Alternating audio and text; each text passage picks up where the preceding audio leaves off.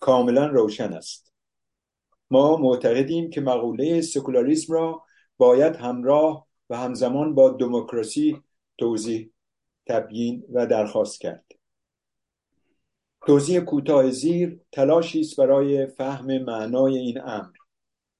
یکم حضور قوانین مربوط به سکولاریزم در قانون اساسی است. یعنی دولت های دموکراتیک آینده در ایران برای امر سکولاریزه کردن نهادهای مربوط به حوزه عمومی نمی توانند از چارچوب های قانون اساسی خارج شوند. برای مثال از نظر ما آزادی دین یکی از اصول مهم در دموکراسی است که به تفکیک از سایر آزادی های دیگر مثل آزادی اندیشه بیان و غیره در قانون اساسی دموکراتیک حضور دارد. بنابراین دولت دموکراتیک آینده نمی‌تواند به بهانه جنایات چهار دهه حکومت اسلامی شیعه این حق را از مردم بستاند که در چارچوب قانون اساسی آزادی های مذهبی و تشکیلات مربوط به آن را داشته باشند. دوم سکولار دموکرات ها معتقدند که پیشبرد صحیح سیاست های مربوط به سکولاریزم ارتباط مستقیم با دیالوگ در جامعه مدنی و از آن جمله ارگانهای مذهب شیعه دارند. بدیهی است که موقعیت ضعیف این ارگانها که نتیجه همکاری بسیاری از آنها با حکومت اسلامی بوده است کمک شایانی به موقعیت عملی سکولاریسم در جامعه و پذیرش عمومی آن خواهد داشت. سوم سکولار دموکرات ها مخالف جدی مبارزه با مذهب هر مذهبی توسط دولت هستند و تحقق سکولاریزم آمرانه را نه تنها مخالف اصول دموکراسی می‌دانند بلکه آن را تلاشی ناموفق در سکولاریزه کردن حوزه عمومی و پذیرش آن توسط مردم می‌دانند. در پایان باید به این نکته نیز اشاره کنم که عقاید سخنرانان در مهستان لزوما به معنای پذیرش آن توسط اعضای مهستان نیست. البته هر یک از هموندان مهستان ممکن است با بخشی و یا همه گفتار سخنران موافق و یا مخالف باشند. اما اصل اساسی همواره دفاع از دیالوگ بوده است. نه تنها بین بخش های مختلف اپوزیسیون جمهوری اسلامی بلکه حتی با کسانی که مخالف عقاید ما هستند ولی حاضرند در یک دیالوگ جدی با ما شرکت کنند. همانطور که در متن بالا اشاره شد. موضوع سخنرانی امروز یک سال کشاکش ما بین قدسی گرایی و سکولاریزم و آینده شیعه در ایران است. و سخنران گرامی امروز ما هم آقای مجید محمدی دکتر محمدی می باشند که نیازی به آشنایی و معرفیشون نیست همه می‌شناسند. قبلا حضور داشتن در جلسه ما. دوستان پس از شنیدن سخنان مهمان گرامی در ساعت اول و سپس در دوستان و هموندان داخل و بیرون از این تالار برای پرسش ها و اظهار نظراتشون وقت می‌گیرن مثل همیشه و پرسش ها و نظرات مخاطبان ما هم از طریق پیامگیر مستان بر روی تلگرام سیگنال و واتساپ با هماهنگی خانم سپیده قیاسمند به این تالار منتقل خواهد شد.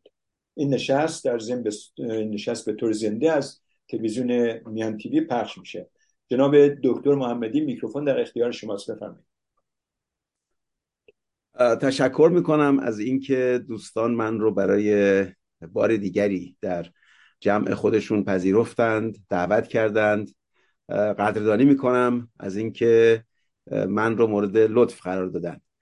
در ابتدا سال نو و بهار نو رو به همه دوستان تبریک میگم و امیدوارم که سالی مملو از موفقیت و شادی بعد از سقوط رژیم جمهوری اسلامی رو همه ما تجربه کنیم. گرچه من موهام سفیده ولی آرزو بر جوانان اب نیست. همواره این آرزو در میان ما وجود داشته و سال به سال هم که داریم جلو میریم این آرزو محقق شدنی تر به نظر میاد. و اما چرا من این عنوان رو بعد از دعوت آقای نوری انتخاب کردم؟ به نظرم اومد که سکولاریزم یکی از موضوعات اصلی در تحولات سیاسی سال 1401 در ایران بوده. و خب این موضوع از موضوعات کلیدی هم هست برای میزبانان این جلسه. فکر کردم که هم می‌تونیم به اهمیت این موضوع بپردازیم هم با توجه به محوری بودن این موضوع برای میزبان به ابعاد مختلف این موضوع توجه بیشتری بکنیم. یه نکته خیلی جالب که در این جنبش در یک سال گذشته شش ماه گذشته عمدتا جزء مشاهداتی است که فکر می‌کنم همه داشتن. اینکه یک توافق اصولی روی موضوع سکولاریزم در ایران آینده وجود داره. البته سکولاریزم همانند دموکراسی یا تمامیت ارزی یا به تعبیر دیگری یک پارچگی ملی خیلی مورد بحث نبوده. به جزئیاتش افراد وارد نشدند. اما این توافق عمومی وجود داره. من در این صحبتی که دارم در دو بخش نخست اشاره می‌کنم به تحولات عمده در این موضوع در شش ماه بالاخص در شش ماه گذشته که به نظرم چهار تحول تحول کلیدی بوده.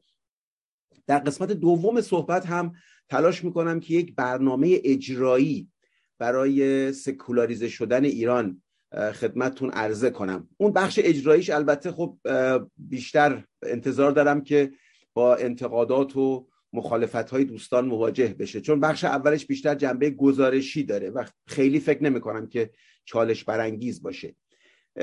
سعی می‌کنم صحبتم رو هم در حدود مثلا 20 25 دقیقه به انجام برسونم که بیشتر فضا باشه برای گفتگوی متقابل و دوستان خسته نشن از صحبت های یک طرفه من.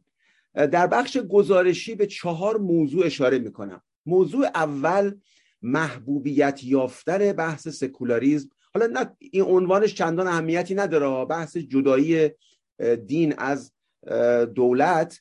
این موضوع در شش ماه گذشته به یک موضوع نسبتا محبوب در سراسر کشور تبدیل شد.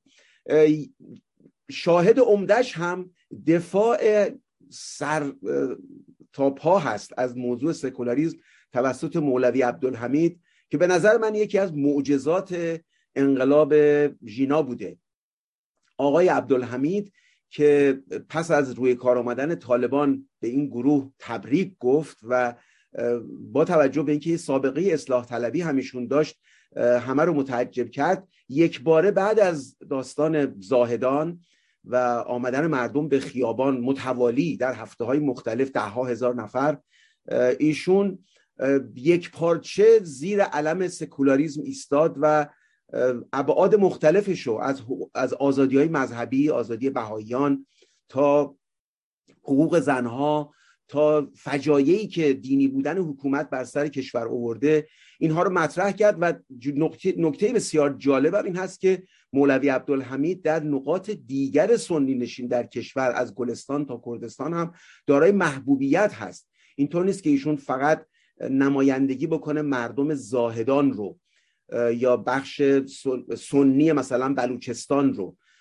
سخنان ایشون کاملا مورد توجه و مورد قبول بوده. در اطلاعی هم که من دیدم در کردستان در شهرهای مختلف توسط ماموستاها منتشر شد اکثر مسلمانان سنی در ایران کاملا در پشت ماجرای سکولاریزم در ایران قرار گرفتن. این از نکات قابل توجه جنبش محسایی بوده در شش ماه اخیر. مشاهده دوم اینکه گدازه های در واقع خصوصی شدن مذهب که سالها بود در ایران در جریان بوده این موضوع تازه ای نیست از روز اولی که حکومت دینی در ایران شکل گرفته ما شاهد رشد در واقع تقاضای خصوصی شدن مذهب در ایران بودیم که وجه دیگری است از یعنی در واقع یکی از وجوه مهم سکولاریزم هست که مردم دین خودشونو دارن در هیته خودشون در هیته شخصی خودشون. و کسی هم همونطور که میزبان برنامه اشاره کردند اصولا ما این بحث رو خوشبختانه گذروندیم که کسی در ایران بخواد با مذهب از هر نوعش مبارزه کنه. و این جای خوشبختی داره و جای تبریک داره به مردم ایران که این موضوع رو به خوبی متوجه شدن که ما سر این موضوعات نباید با هم دعوا کنیم. بگردیم ببینیم که کی مثلا چه جور خداشو میپرسته چه جور خدایی رو میپرسته معبدش چه شکلیه؟ اینا به ربطی به کسی نداره. هر کسی می‌تونه هر جور خواست با امر مقدسش ارتباط برقرار کنه. اگر در هیته عمومی برای دیگران مشکلی ایجاد نکنه اگر در سیاست گذاری ها در در واقع راهبردهایی که حکومت انتخاب می‌کنه نقش چندانی نداشته باشه کسی با این مشکل نداره. این گدازه هایی که در درون این آتش فشان بود به تدریج شکل گرفته بود در این دوره در سال 1401 به خوبی این گدازه ها بیرون ریخت. البته به شکلهای مختلف. بخش قابل توجهیش این بود که مردم در شعارهاشون در حرفهاشون همه تأکیداتشون بر نوعی همبستگی ملی بود در اینکه پای مذهب باید بیرون گذاشته بشه. مخصوصا در باب حقوق زنها یک نوع در واقع اجماع وجود داشت که پای مذهب باید از نقض حقوق زنها باید بیرون گذاشته بشه. اشکال دیگری هم داشت مثل امام پرانی که در واقع یه دی اینها به معنای توهین می‌گرفتن و من معتقدم که اینها بیشتر عکس عمل نسل جوان بود بر سرکوب هایی که در هیته های فردی نسبت به حقوق اونها صورت می‌گیره. در سال 1401 در واقع نکته مشاهده دومم این هست که ما شاهد برون ریزی تقاضای عمومی برای بیرون رفتن مذهب از هیته زندگی عمومی از گستره عمومی در سال 1401 بودیم.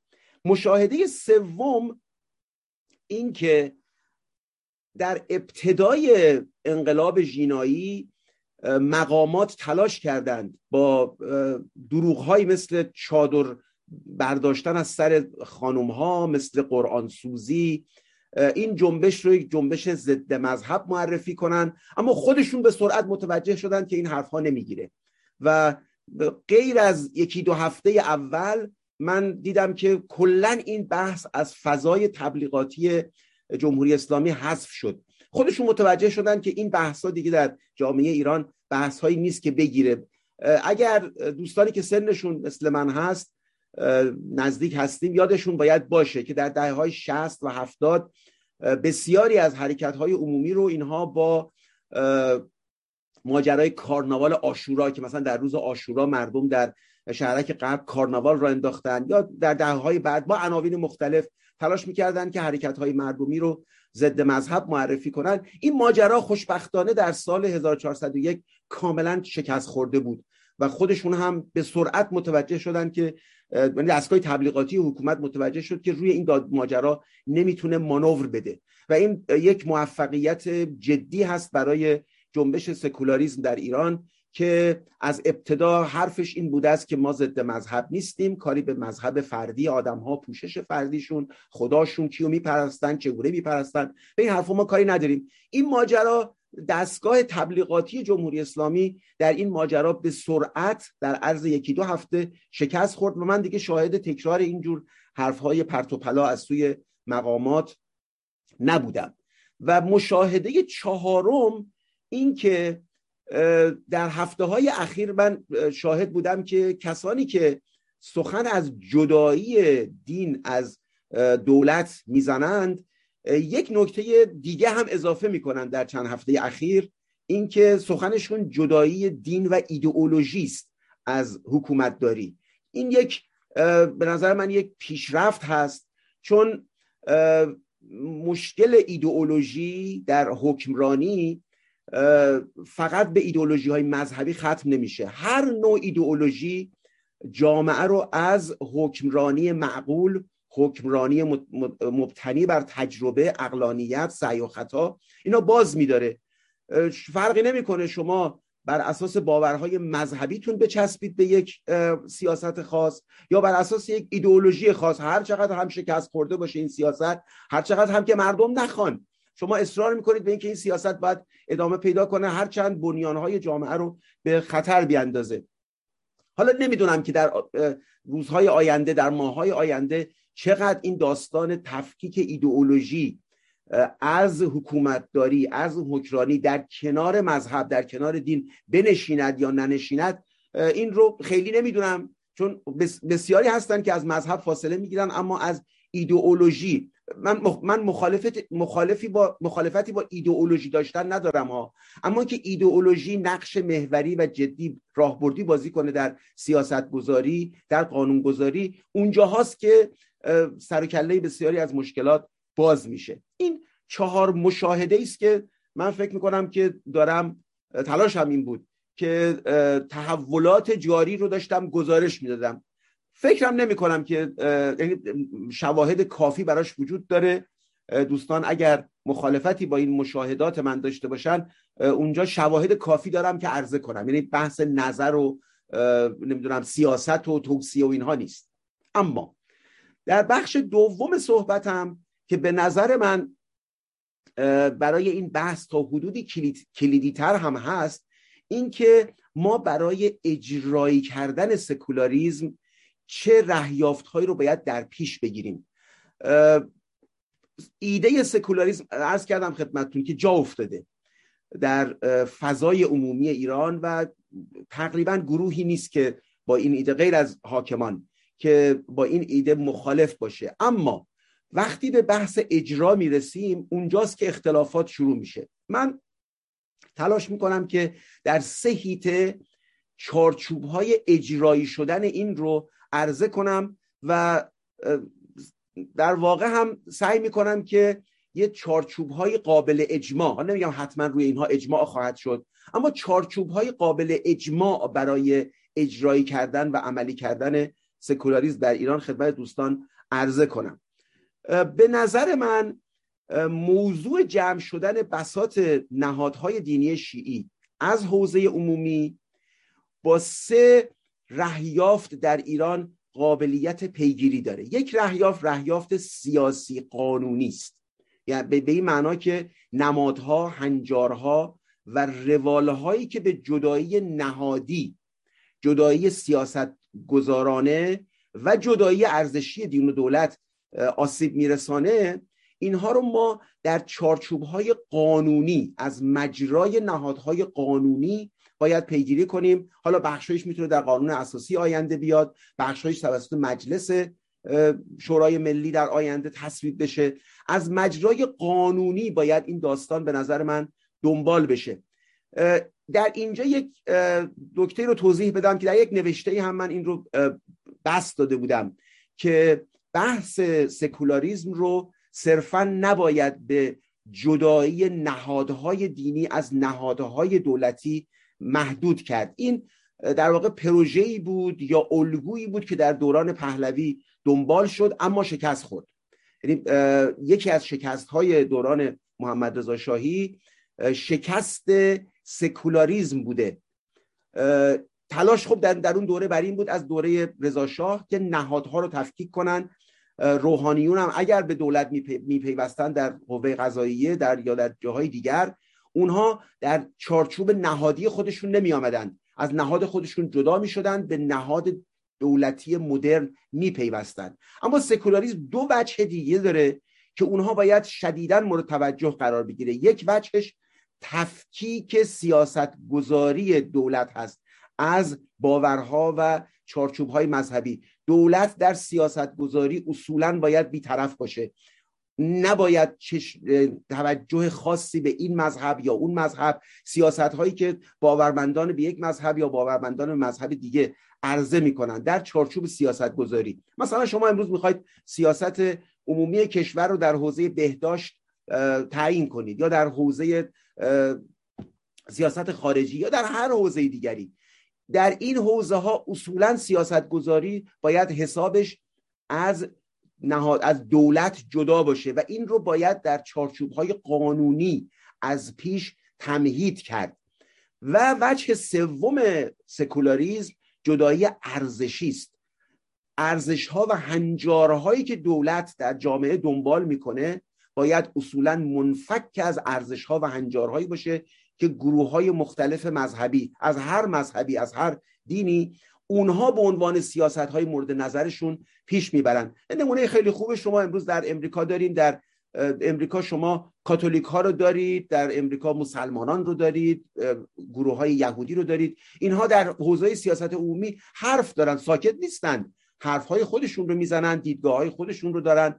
اما هنگامی که کنگره می‌خواد تصمیم بگیره در سیاست های عمومی اینها رو در چارچوب های مذهبی دنبال نمی‌کنه. درست گروه هایی هستند که برخی سیاست ها رو میپسندند از چشمانداز مذهبی خودشون. اما مجلس ملی حالا یک مجلس یا دو مجلس در کشورهای اروپایی عمدتا در ایالات متحده در کانادا اینها سیاست گذاریشون مبتنی بر باورهای سیاست گذاری عمومیشون مبتنی بر باورهای مذهبی نیست. البته فردی که انتخاب شده از سوی مردم ممکنه مذهبی باشه.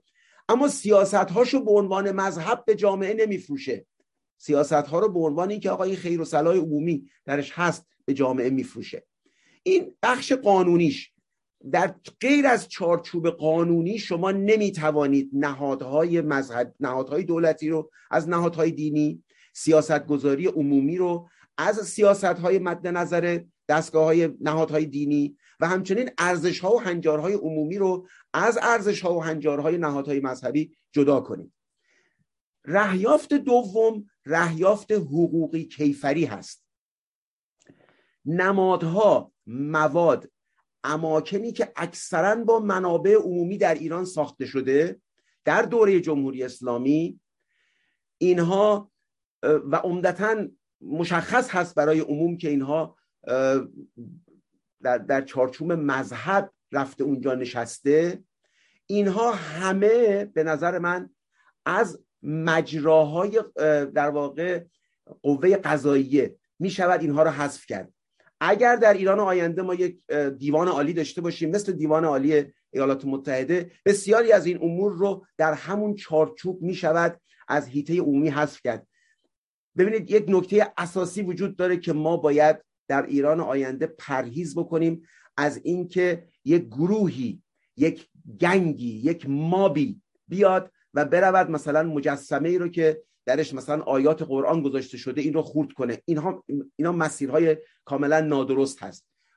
اگر در هیته هایی مثلا در یک ساختمان دولتی نمادی وجود داره از یک مذهب خاصی اینها رو باید در چارچوب های حقوقی یا در چارچوب های کیفری اینها رو دنبال کرد. و برای اینکه باهاشون سر و کار داشته باشیم برای اینکه اینها رو اگر قرار هست که از هیته عمومی حذف بشه در اون چارچوب ها باید با اینها سر و کار داشت. دستگاه قضایی مستقل و یک دیوان عالی کشور مستقل می‌تواند ملجع تصمیم گیری در مورد این امور باشه. ببینید بسیاری از نهادهایی که امروز در, در واقع بودجه های عمومی در ایران شکل گرفته ساخته شده و اینها صدها میلیارد دلار منابع در اختیارشون هست. این منابع رو بعد از اینکه جمهوری اسلامی بر افتاد اینها رو نمی شود غارت کرد. اینها رو نمی شود مسا... این مصادره قارت اینها مدل های فرق گرایانه مدل های تروریستی و مدل های مافیایی است. اینها رو باید قانون قانونا حالا یا مجلس تصمیم می‌گیره یا اگر مجلس در این زمینه ها دستش بسته است در چارچوب قانون اساسی اینها رو می‌شود با شکایات متعدد از این این نهادها رو به مردم برگردوند. ببینید جمهوری اسلامی حواسش نبوده در 45 سال گذشته که این منابع عظیم عمومی رو از زمین زمین های منابع عمومی از وامها از امکاناتی که در اختیار این نهادهای دینی قرار داده این نهادها را همه را آسیب پذیر کرده. در ایران آینده تمام این نهادها رو می شود. اگر قرار هست که مثلا حوزه های علمیه بسته بشه حوزه های علمیه نباید با آتش زدن بسته بشه. حوزه های علمیه رو باید با شکایت های قانونی که اینها منابع عمومی رو در یک دوره مثلا پنج دههی اینها قارت کردند. با شکایت شکایت های قانونی که اینا منابعش به مردم تعلق داره. و دستگاه های قانونی این منابع رو باید به مردم برگردونن. بسیاری از این چهره هایی که از مذهب در ایران ما امروز می‌شناسیم به نظر من با مسیرهای قانونی در چارچوب قوه قضاییه می شود اینها رو خلعیت کرد. در واقع ما یک مسیر خلعیت از نهادهای مذهبی در ایران آینده در پیش رومون هست در همین چارچوب پروژه سکولاریزم که اینها به نظر من بر دوش یک قوه قضاییه مستقل و یک دیوان عالی کشور هست. از اون مسیر می شود این نهادها رو خلعیت کرد. بسیاریشون در سراسر کشور بسته خواهند شد. مثلا یه مورد خیلی سادهش امامزاده ها در سال 57 در ایران 1500 امامزاده بوده. در سال 1400 10500 امامزاده. هفت برابر شده. این امامزاده چجوری ساخته شدن؟ با منابع عمومی با امکانات عمومی با تراکمی که شهرداری تهران مثلا به یه جایی واگذار کرده. اون گفته که من خب در کنار این پاساژ یک مسجدی هم می‌سازم. تمام این نهادها رو همه رو می‌شود از اون شکل مذهبی امروزشون خلعیت کرد با شکایت های قانونی که اینها منابع عمومی رو در اختیار افراد خاصی قرار دادن و به شکل کاملا غیر قانونی و رهیافت سوم. البته اینا می شود اینها رو به حسابی بس داد این هر از این رهیافت رو. من سعی کنم خلاصه ازش بگذرم. رهیافت سوم رهیافت روانشناختی است. ببینید چند تا مثال هست مثال های خیلی روشنی که در این انقلاب اخیر چهره نموده. اینها میان مردم رو کسانی که می‌خوان اعدام کنند در هنگام سحر به هنگام اذان صبح افراد رو اعدام می‌کنند. در چارچوب همین تراما ترامایی که برای مردم یک محل ایجاد می‌کنند می‌شود در دستگاه های قانونی شکایت کرد که از آن پخش از آن صبح از مناره ها از بلنگوی مسجد ها اینها برای اکثریت مردم تراماتیکه برای مردم ایجاد آسیب های روانی می‌کنه. یا مثلا دادن قرآن و مفاتیح به زندانیان سیاسی. در, در این روال بوده در چل سال گذشته که, شما... که در زندان ها افرادی رو که در انفرادی قرار می‌دادن برای شکنجه اونها از قرآن و مفاتیح استفاده تنها کتابایی که در اختیار اونها میگذاشتن قرآن و مفاتیح بوده. در چارچوب های قانونی می‌توان قرآن دادن قرآن و مفاتیح رو در نهادهای عمومی اینها رو کاملا ممنوع کرد به دلیل اینکه جامعه ایران یک تجربه صدم آسیب در واقع زا از این گونه ماجرا داشته. در امریکا یه موقع بحث خیلی شدیدی بود که چرا باید انجیل در کشوی هتل ها باشه؟ شما وقتی وارد اتاق میشید تو انجیل گذاشتن. بعدا کم کم اینا رو جمع کردن. در در همون چارچوب منتها خب به شکل کاملا انسانی به شکل عمومی تر می شود از همین موضوع دفاع کرد که در هیچ کدام از نهادهای عمومی کشور نباید قرآن یا مفاتیح یا کتابهای یا در کنارش حتی انجیل یا کتابهای دیگر مذهبی نباید وجود داشته باشه در فضاهای عمومی. به دلیل اینکه جامعه ایران یک دوره تراما رو در وقتی که در برابر اینها قرار می گرفته تجربه کرده. اینها در واقع تریگر می‌کنه تعبیری که امروزه استفاده می‌کنن. افراد رو به یاد صدمات و رنجهاشون میاندازه.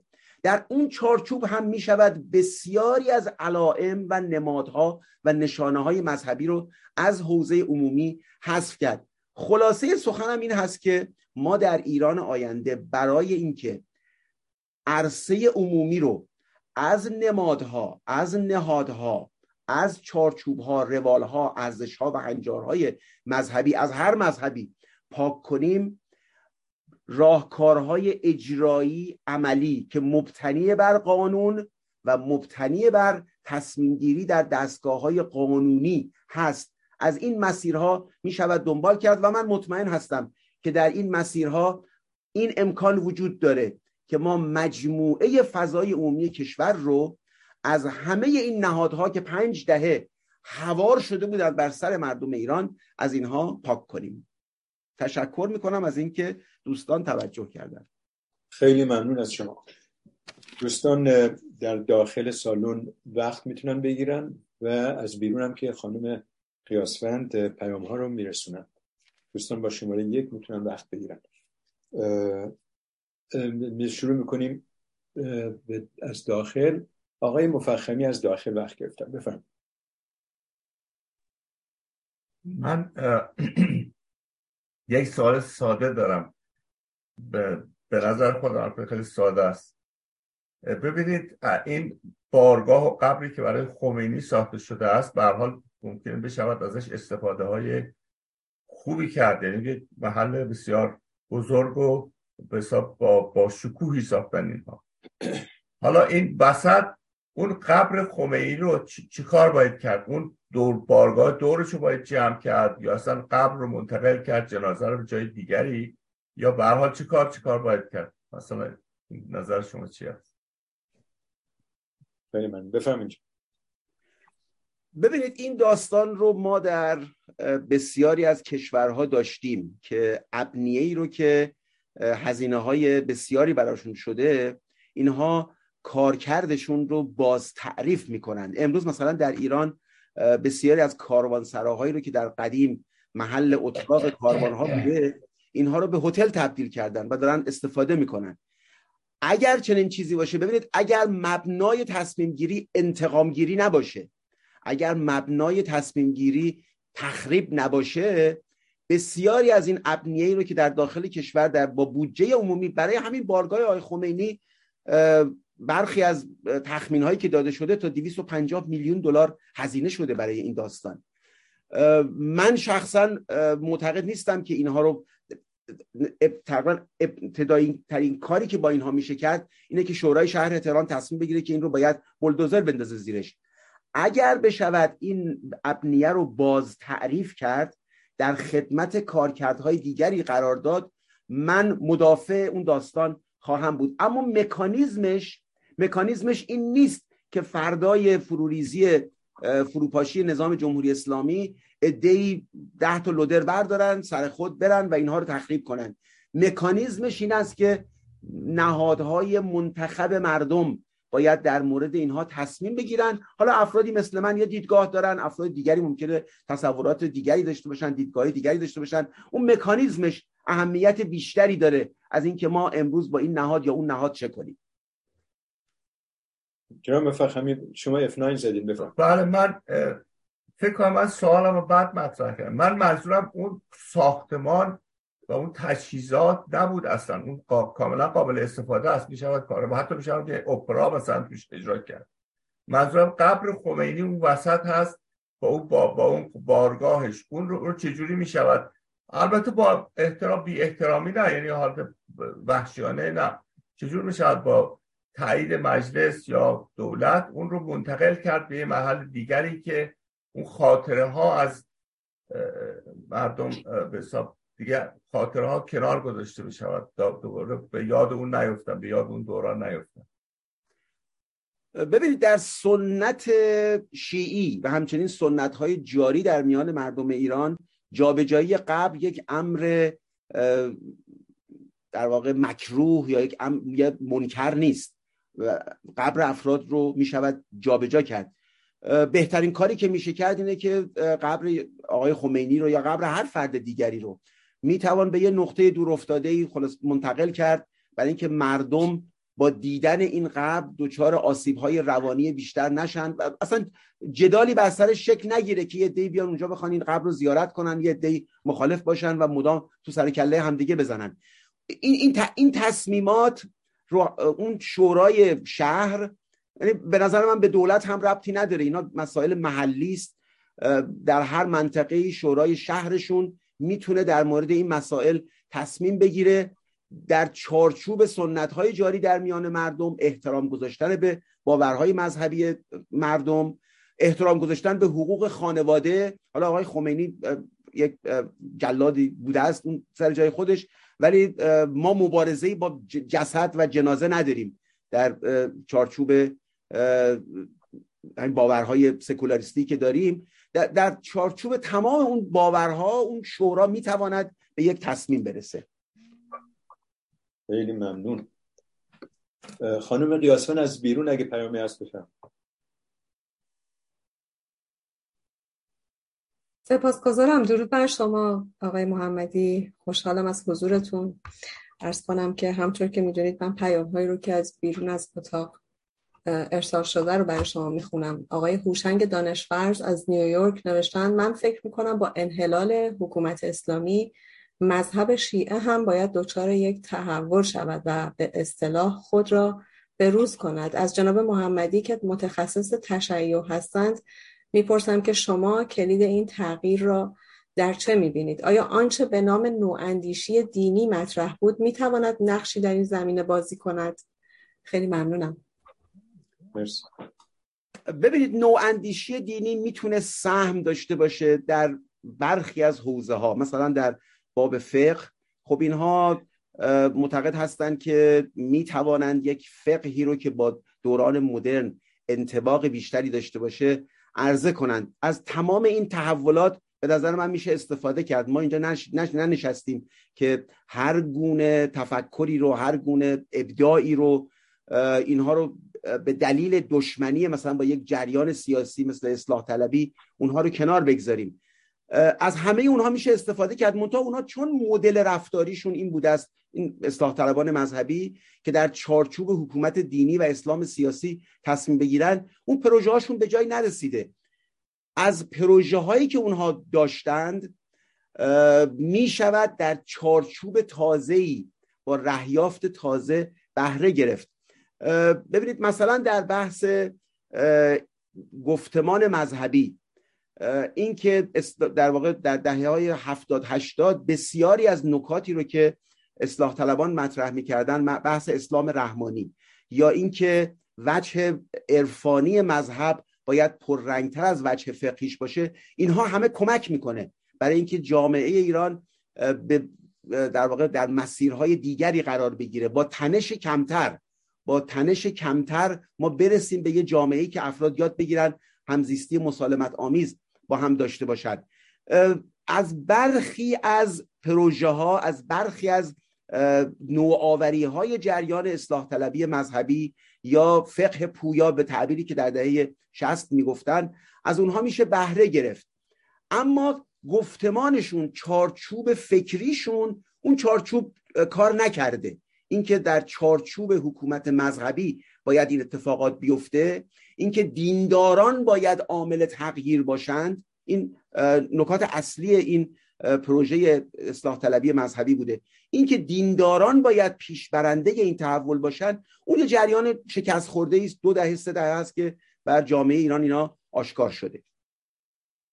ممنون از شما. جناب سنیعی بفرمایید.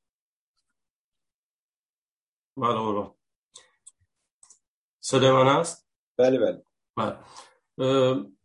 درود میفرستم به شما و تشکر می‌کنم از جانب خودم برای حضور سرکار عالی در مهستان سکولار دموکراسی.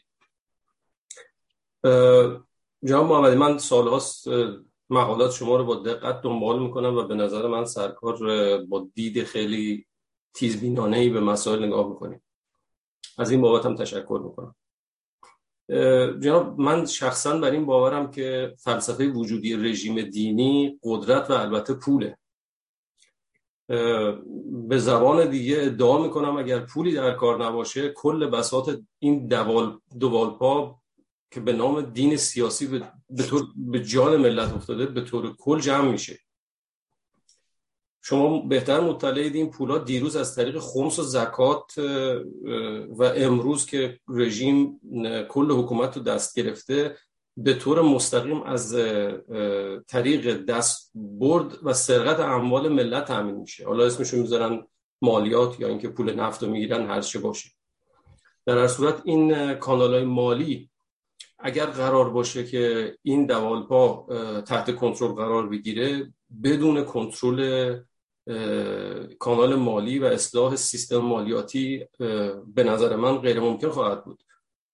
حالا من پرسشم از شما اینه که راهکار احتمالی سرکار برای این منظور در کدام یکی از این سه راه یافتی که شما بیان کردید قرار خواهد گرفت؟ تشکر می‌کنم از شما. خیلی ممنون. من فرصت نکردم که توی اون بخش حقوقی کیفری و تو بخش قانونی این این نکته که شما میفرمایید رو باز کنم. توی اون مقاله‌ای که نوشته بودم در سایت گویا منتشر شده اونجا اوورده بودم که اولین اقدامی که یک حکومت سکولار در ایران باید انجام بده قطع بودجه های دولتی برای نهادهای مذهبی است. و این یه اقدامی است که یک مجلس قانونی در یک نشست می‌تونه انجام بده. در کنار این قطع مجموعه امکانات عمومی است برای نهادهای مذهبی. آب و برق مجانی برای مساجد معافیت از مالیات. معافیتی از مالیات یک کار چیز داره های ابزار بسیار خوبیه. در امریکا معافیت مالیاتی است که نهادهای مذهبی رو کشیش ها رو از دخالت در سیاست باز میداره. کسی نمیاد یک کشیش یا ربایی رو تفنگ بذاره پشت سرش که شما نباید تو انتخابات بیای مثلا rally را بندازی. معافیت مالیاتی شما اگر وارد حیطه های مبارزات سیاسی شدین چون نیاز به fundraising دارین چون پول می‌خواین باید از منابع این پولا رو به دست بیارید. مافیت مالیاتیتون رو برمیدارن. مافیت مالیاتی یکی از ابزارهای به شدت موثر هست برای کنترل نهادهای مذهبی که در حیطه سیاست قانونا و عقلا و عرفا دخالت نکنند. بسیاری از امکاناتی که در اختیار این نهادها به طور مرتب گذاشته میشه مثلا همین داستانی که چند روز پیش افشا شد در مورد بنیاد ملا صدرا که محمد خامنه برادر آقای خامنه داره این بودجه سالانه داره. و, و در کنارش هم امکانات مختلفی رو مجوزهایی رو نمی‌دونم ارز دولتی وامهای کم بهره تمام اینها رو یک مجلس قانونی منتخب مردم همه این مسیرها رو برای اینکه تزریق بودجه های عمومی به نهادهای مذهبی صورت بگیره تمام این مسیرها رو به سرعت می‌تونه ببنده. خیلی ممنون. آقای نوریالو بفرمایید. بله از کنم که با سلام خدمت سخنران گرامی امروز من خواستم یادآوری کنم که در مورد این مزار امام رضا در مشهد اتفاقا این قضیه پیش آمده. یعنی که همطور که در تاریخ ها نوشتن این بارگاهی که اونجا وجود داره قصر ساتراپ خراسان بوده است در زمان ارز کنم که ساسانیان. و بعدا که اعراب آمدند و اونجا رو گرفتند این قصر اونجا بود. وقتی که امام رضا فوت کرد او رو در باغ اونجا دفن کردن. و در زمان هارون و رشید بود که تصمیم گرفتند که جنازه ایشون رو از باغ منتقل بکنن به داخل ساختمون و در نتیجه قبر رو شکافتند و استخوانهای امام رضا رو برداشتن بردن در داخل ساختمون همین جایی که الان ایشون دفن هستن. و بعدم که هارون رشید هم فوت کرد مجاور ایشون ایشون رو هم دفن کردن. بنابراین انتقال جنازه از جایی به جایی حتی در حد امام معصوم هم که باشه از شیعه مشکلی وجود نداره. و امیدوارم که بعد از انحلال حکومت اسلامی همین اتفاق در مورد ارز کنم که باقی مانده پیکر آقای خمینی هم صورت بگیره و ایشون به یه جایی منتقل شن که اون ساختمون از نکبت ایشون مبرا باشه. خیلی ممنون. من یه نکته ای رو اضافه کنم به صحبت آقای نوری علا. الان یاد به یادم اومد. در ایران که بودم من یک بار در من عموم شهرهای ایران سفر کردم. به مناطق مختلف ایران رفتم. در ساوه رفتم مسجد جامع این شهر در گوشه غیر از اون قسمتی که نماز میخوندن و محرابی درست کرده بودن بقیه مسجد به نظر من خیلی عجیب و غریب میومد که این بناها تکه هایی از خشت و گل یا سنگ هایی که اونجا هست یا در واقع معماری داخلیش به مسجد نمی‌خورد. رفتم سراغ متولی مسجد. پرسیدم که خب چیه داستان اینجا؟ گفت اینجا آتشکده بوده و این آتشکده رو اینها تبدیل کردن بعد از اینکه اعراب مملکت رو گرفتن این آتشکده رو تبدیل کردن به مسجد. بسیاری از مساجد قدیمی در ایران اینها آتشکده بوده و این آتشکده ها رو یعنی در یک ایرانی که مبتنی بر قانون مبتنی بر سنت های گذشته ایرانیان باشه تمام این مراکز و مناطق قصبی رو در چارچوب های قانونی می شود اون هویت مذهب، مذهبیشون رو حالا یا تغییر داد یا ازشون گرفت. چون اینا در واقع قصب بوده. یک آتشکده رو اینا قصب کردن تبدیل کردن به مسجد. این این چالش های حقوقی الان در دنیا هم هست. مثلا مسجد ایاسوفیه سرش دعواست که این کلیساست بالاخره یا مسجد یا موزه است. این چالش ها همچنان می‌تونه در یک ایران مبتنی بر قانون این چالش ها می‌تونه ادامه پیدا کنه. افراد می‌توانند برای برای ابنیه دعواهایی که بر سر ابنیه هست از مسیرهای قانونی می‌تونن اقدام کنند. ممنون از شما. خانم قیاسفند از دوستان بیرون از سالن پیام یا پرسشی هست بفرمایید. بله حتما. آقای هوشنگ مستشار از انگلستان نوشتن ممکن است از آقای دکتر محمدی خواهش کنم که بفرمایید قدسی گرایی ترجمه کدام واژه انگلیسی است و تعریف آن چیست؟ آیا این مفهوم با جادو زدایی هم با جادو زدایی هم معناست؟ سپاسگزارم. ببینید قدسی گرایی رو من در واقع تلاش کردم که یک عنوانی برای عنوان متقابل با عرفی گرایی قرار بدم. در واقع امر مقدس sacred رو در مقابل سکولار قرار میدن. ما در زبان انگلیسی یک تعبیر با ایزم برای امر قدسی نداریم. ولی برای خب امر سکولار داریم. sacred در مقابل سکولار گذاشته شده. شما در هر امری امور عمومی امور اجتماعی که امر قدسی رو محور قرار بدید اونجاست که سرکله این قدسی گرایی سرکلش پیدا میشه. در مقابلش اگر امر سکولار رو امر عرفی رو مبنا قرار بدید این که عرف جامعه است تعیین می‌کنه. حالا اینکه این عرف از کجا اومده ریشه در چی داره؟ ما در تصمیم گیری و در سیاست گذاری عمومی خیلی به این حرفا کاری ندارن در یه جامعه دموکراتیک. از ام از عرف تصمیمات رو می‌گیرن. اتفاقا سیستم حقوقی کامنلا عموم تصمیمات حتی در امور جنایی. وقتی شما به هیئت منصفه مراجعه می‌کنید دارید از عرف استفاده می‌کنید برای تصمیم گیری در مورد یک جنایتی که اتفاق افتاده. این رو من از تعبیر قدسی گرایی در برابر عرفی گرایی یا سکولاریزم استفاده کردم. حالا اگر مناسب نیست خیلی من دعوایی سر واژه ها ندارم. شما از واژه های دیگری استفاده کنید یا واژه های دیگری رو مطرح کنید. خیلی دعوای اونجا نیست. خیلی ممنون. برمیگردیم داخل اتاق خانم سارا فرزان بفرمایید نوبتی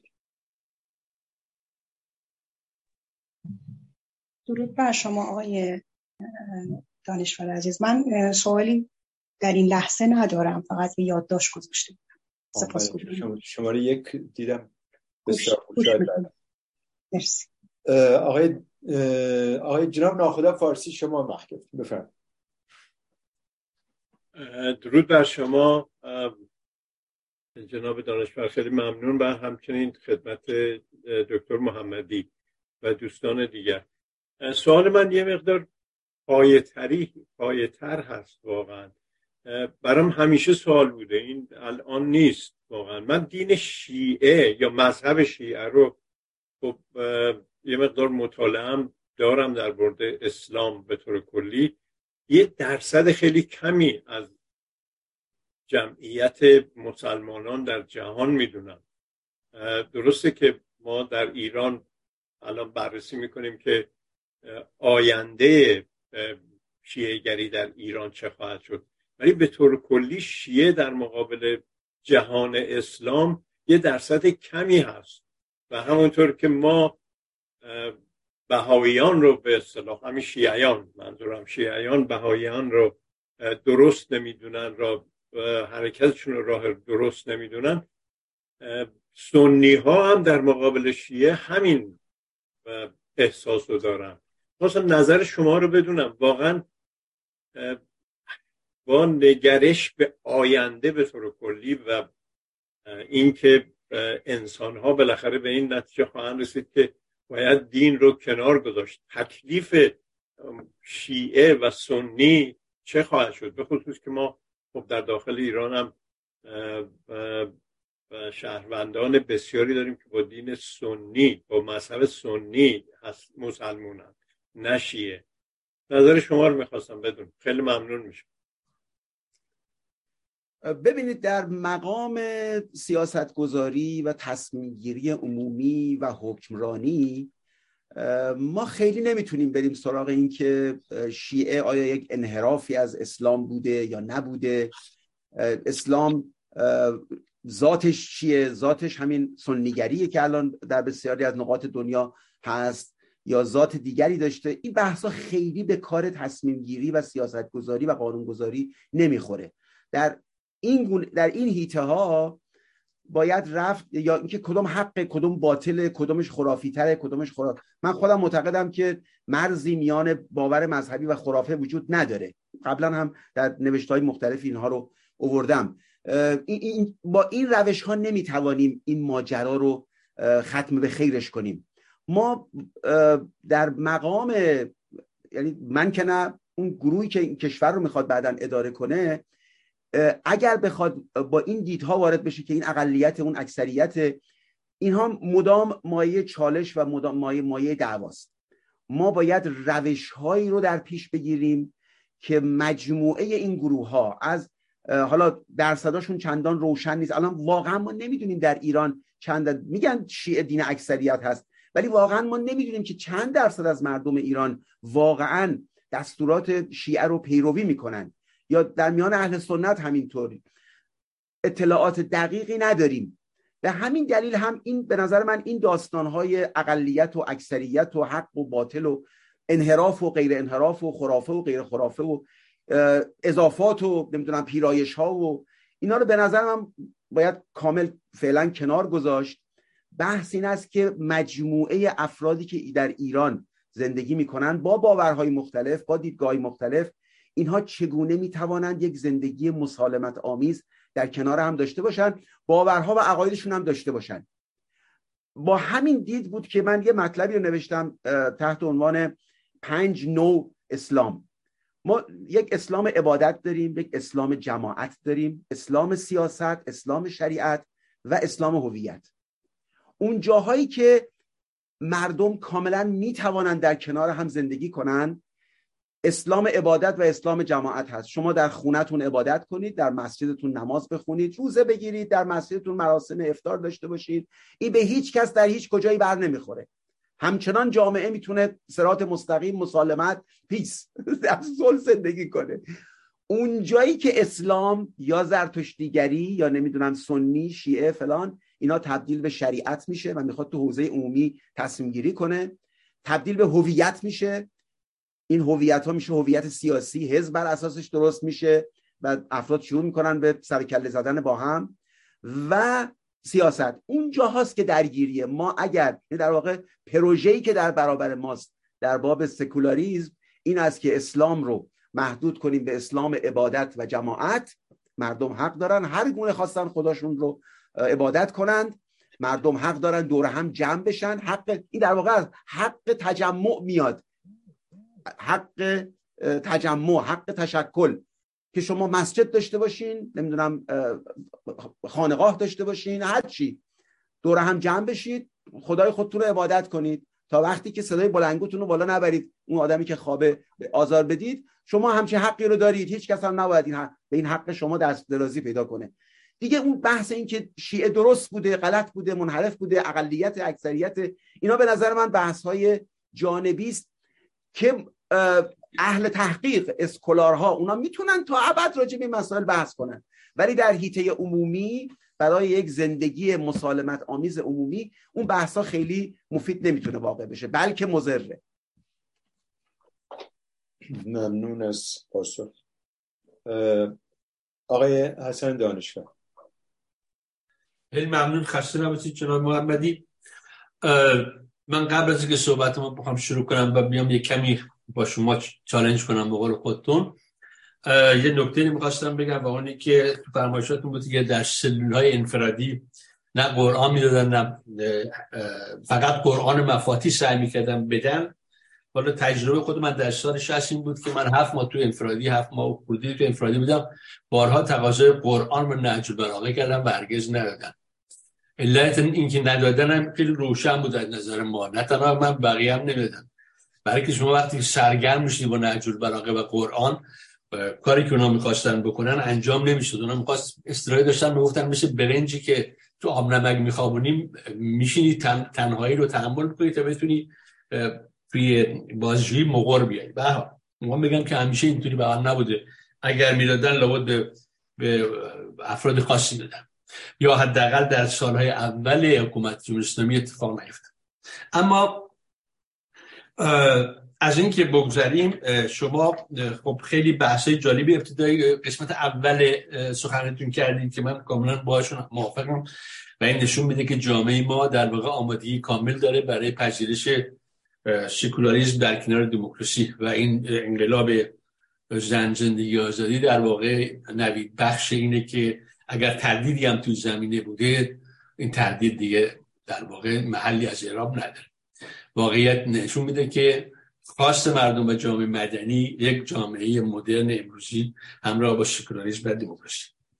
اما نکته که می‌خواستم بگم یعنی نکاتی که می‌خواستم بعدا ادامه بدم سر تجربه کشورهای مختلف از سکولاریزم و بعض جام لایشته اگر ما بپذیریم که به هر شناخت ما دو تا منبع بیشتر نداره یکی خرده و دیگری تجربه خب خرد از روی از آموزش خوندن کتاب ها شنیدن سخنرانی ها و غیره و غیره به حال انبوه میشه در ذهن ما. ولی خب برای که این خرد جای درستی بنشینه تجربه هم کمک می‌کنه به این داستان. خب ما آدمایی که خارج کشور زندگی می‌کنیم و برای مدت طولانی زندگی می‌کنیم خوشبختانه از هر دو منبع در جلومون وجود داره. هم خرد یعنی کتاب آموزش و هم تجربه. شما در امریکا زندگی می‌کنید من در کشور هلند زندگی می‌کنم که یک کشورش در شمال اروپا. تجربیات سکولاریزم در آمریکا در هلند و کشورهای شمال اروپایی تجربه لایسیته در فرانسه و ترکیه. اینو به نظر من درس هایی میده که ما باید از یاد بیاموزیم. برای آدمی که سی یا چهل سال توی کشور زندگی کرده و این تجربه عینی رو از, از موضوعش مثلا سکولاریزم داره خب خیلی می‌تونه مفید بشه در آینده کشور ما. بگمان من نمونه ای که در امریکا گفتید در واقع سکولاریزم ناقصه. در مقایسه با سکولاریزم در کشورهای شمال اروپا مثلا هلند. علت هم اینه که در واقع مذهب در وضع قانون در امریکا مؤثره. شما نگاه کنید به دیوان عالی کشور امریکا زمانی که مسیحی ها یعنی قضات مسیحی و معتقد و علاقه من به اجرای قانون مذهب شریعت در سیاست باشن میاد تحولات سیاسی شکل دیگه می‌گیره. مثلا امروزه همین الان در امریکا با ورود اون قاضی مسیحی اتفاقی که افتادی بود که یک قانونی رو که 20 سال پیش در امریکا در واقع تصویب شده بود و رعایت می‌شد مبتنی بر آزادی سخت جنین این رو در واقع اون قانون رو در واقع نفیش کردن. به این شکل که گفتن اینا می‌ذاریم به عهده خود به حال ایالات. اون ایالات که دلش می‌خواد این کار بکنه اگر دلش نمی‌خواد ممنوعیت رو اعمال خب این ما می‌بینیم که این مستقیما نتیجه سیاسیش تبعیضه. یعنی که زنایی که در ایالت هایی که در واقع مذهبی هستن زندگی می‌کنن دچار تبعیض میشن. چون در اونجا نمی‌تونن حق بر بدن خودشون اعمال کنن. ولی در جای دیگه نمیشن. مثلا در ایالت نیویورک ممکنه تبعیض انجام نشه در کالیفرنیا. ولی در ایالت های مذهبی وسط امریکا که خب خیلی مذهبی مردم حتما این تبعیض اعمال میشه. بنابراین می‌بینیم که سکولاریسم البته این طبیعیه به خاطر که دموکراسی امریکایی دموکراسی خیلی قدیمیه. هنوز به رو باید به روز بشه که نشده. مال 200 خورده سال پیش یا در فرانسه علیرغم حالا این تجربه امریکاست که ما می‌بینیم. حالا میریم اگه بریم به فرانسه مراجعه کنیم می‌بینیم که فرانسه علیرغم این که مثلا بسیار از هموطنان ما که در فرانسه هم زندگی می‌کنن خیلی مدعی که آقا اصلا سکولاریسم چیز بیخودیه و باید بریم لایسیته چه خیلی قویه فلان در که در تجربه عملی حالا علیرغم من وارد بحث تئوریکش نمیشم در تجربه عملی می‌بینیم اتفاقی در فرانسه داره میفته که اصطلاح لایسیته توشه. خیلی خیلی در واقع متفاوت اون چیزی که در کشورهایی که در شمال امریکا مثلا در شمال اروپا هستن. مثلا شما تو فرانسه می‌بینید مردم من خودم با چشم خودم دیدم مردم تو خیابون نماز می‌کنن حداقل این قضیه توی کشور هلند که من سی خورده سال زندگی می‌کنم اتفاق نمیافته. یعنی می‌بینیم که ادعای تئوریک و لافهای تئوریک در مورد لایت زده میشه در تجربه عملی می‌بینیم در مقابل واقعیات و در مقایسه با کشورهای مثل کشور شمال اروپا رنگ باشه و مشکلات شدیدی برای جامعه فرانسه ایجاد کرده. همین مسئله برخورد چون به امر در واقع سیکولاریزاسیون جامعه. در مورد مثلا کشور هلند اگه من شما بگم براتون شاید تعجب آور بشه در اینجا ما مدارس اسلامی داریم. مدارس مسیحی داریم. دولت کاری که می‌کنه اینه که اینا رو از حیث بازرسایی آموزش پرورش مدارس رو از حیث اون پرنسیپ ها و اون میزانی که باید اینا رشد کنن از نظر علمی مقایسه می‌کنن و غالبا می‌بینیم که مدارس مذهبی به خصوص مدارس اسلامی بسته میشن.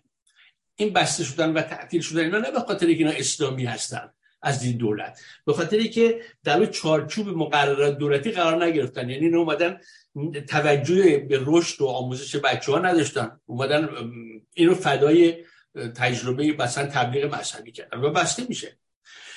یا یا اتفاقات دیگر هیچ مشکلی حتی احزاب مذهبی داریم. ما مثلا توی توی پارلمانمون توی هلند یه حزب اسلامی داریم که طرفدار میگن طرفدار اردوغان و ترکیه هم هست.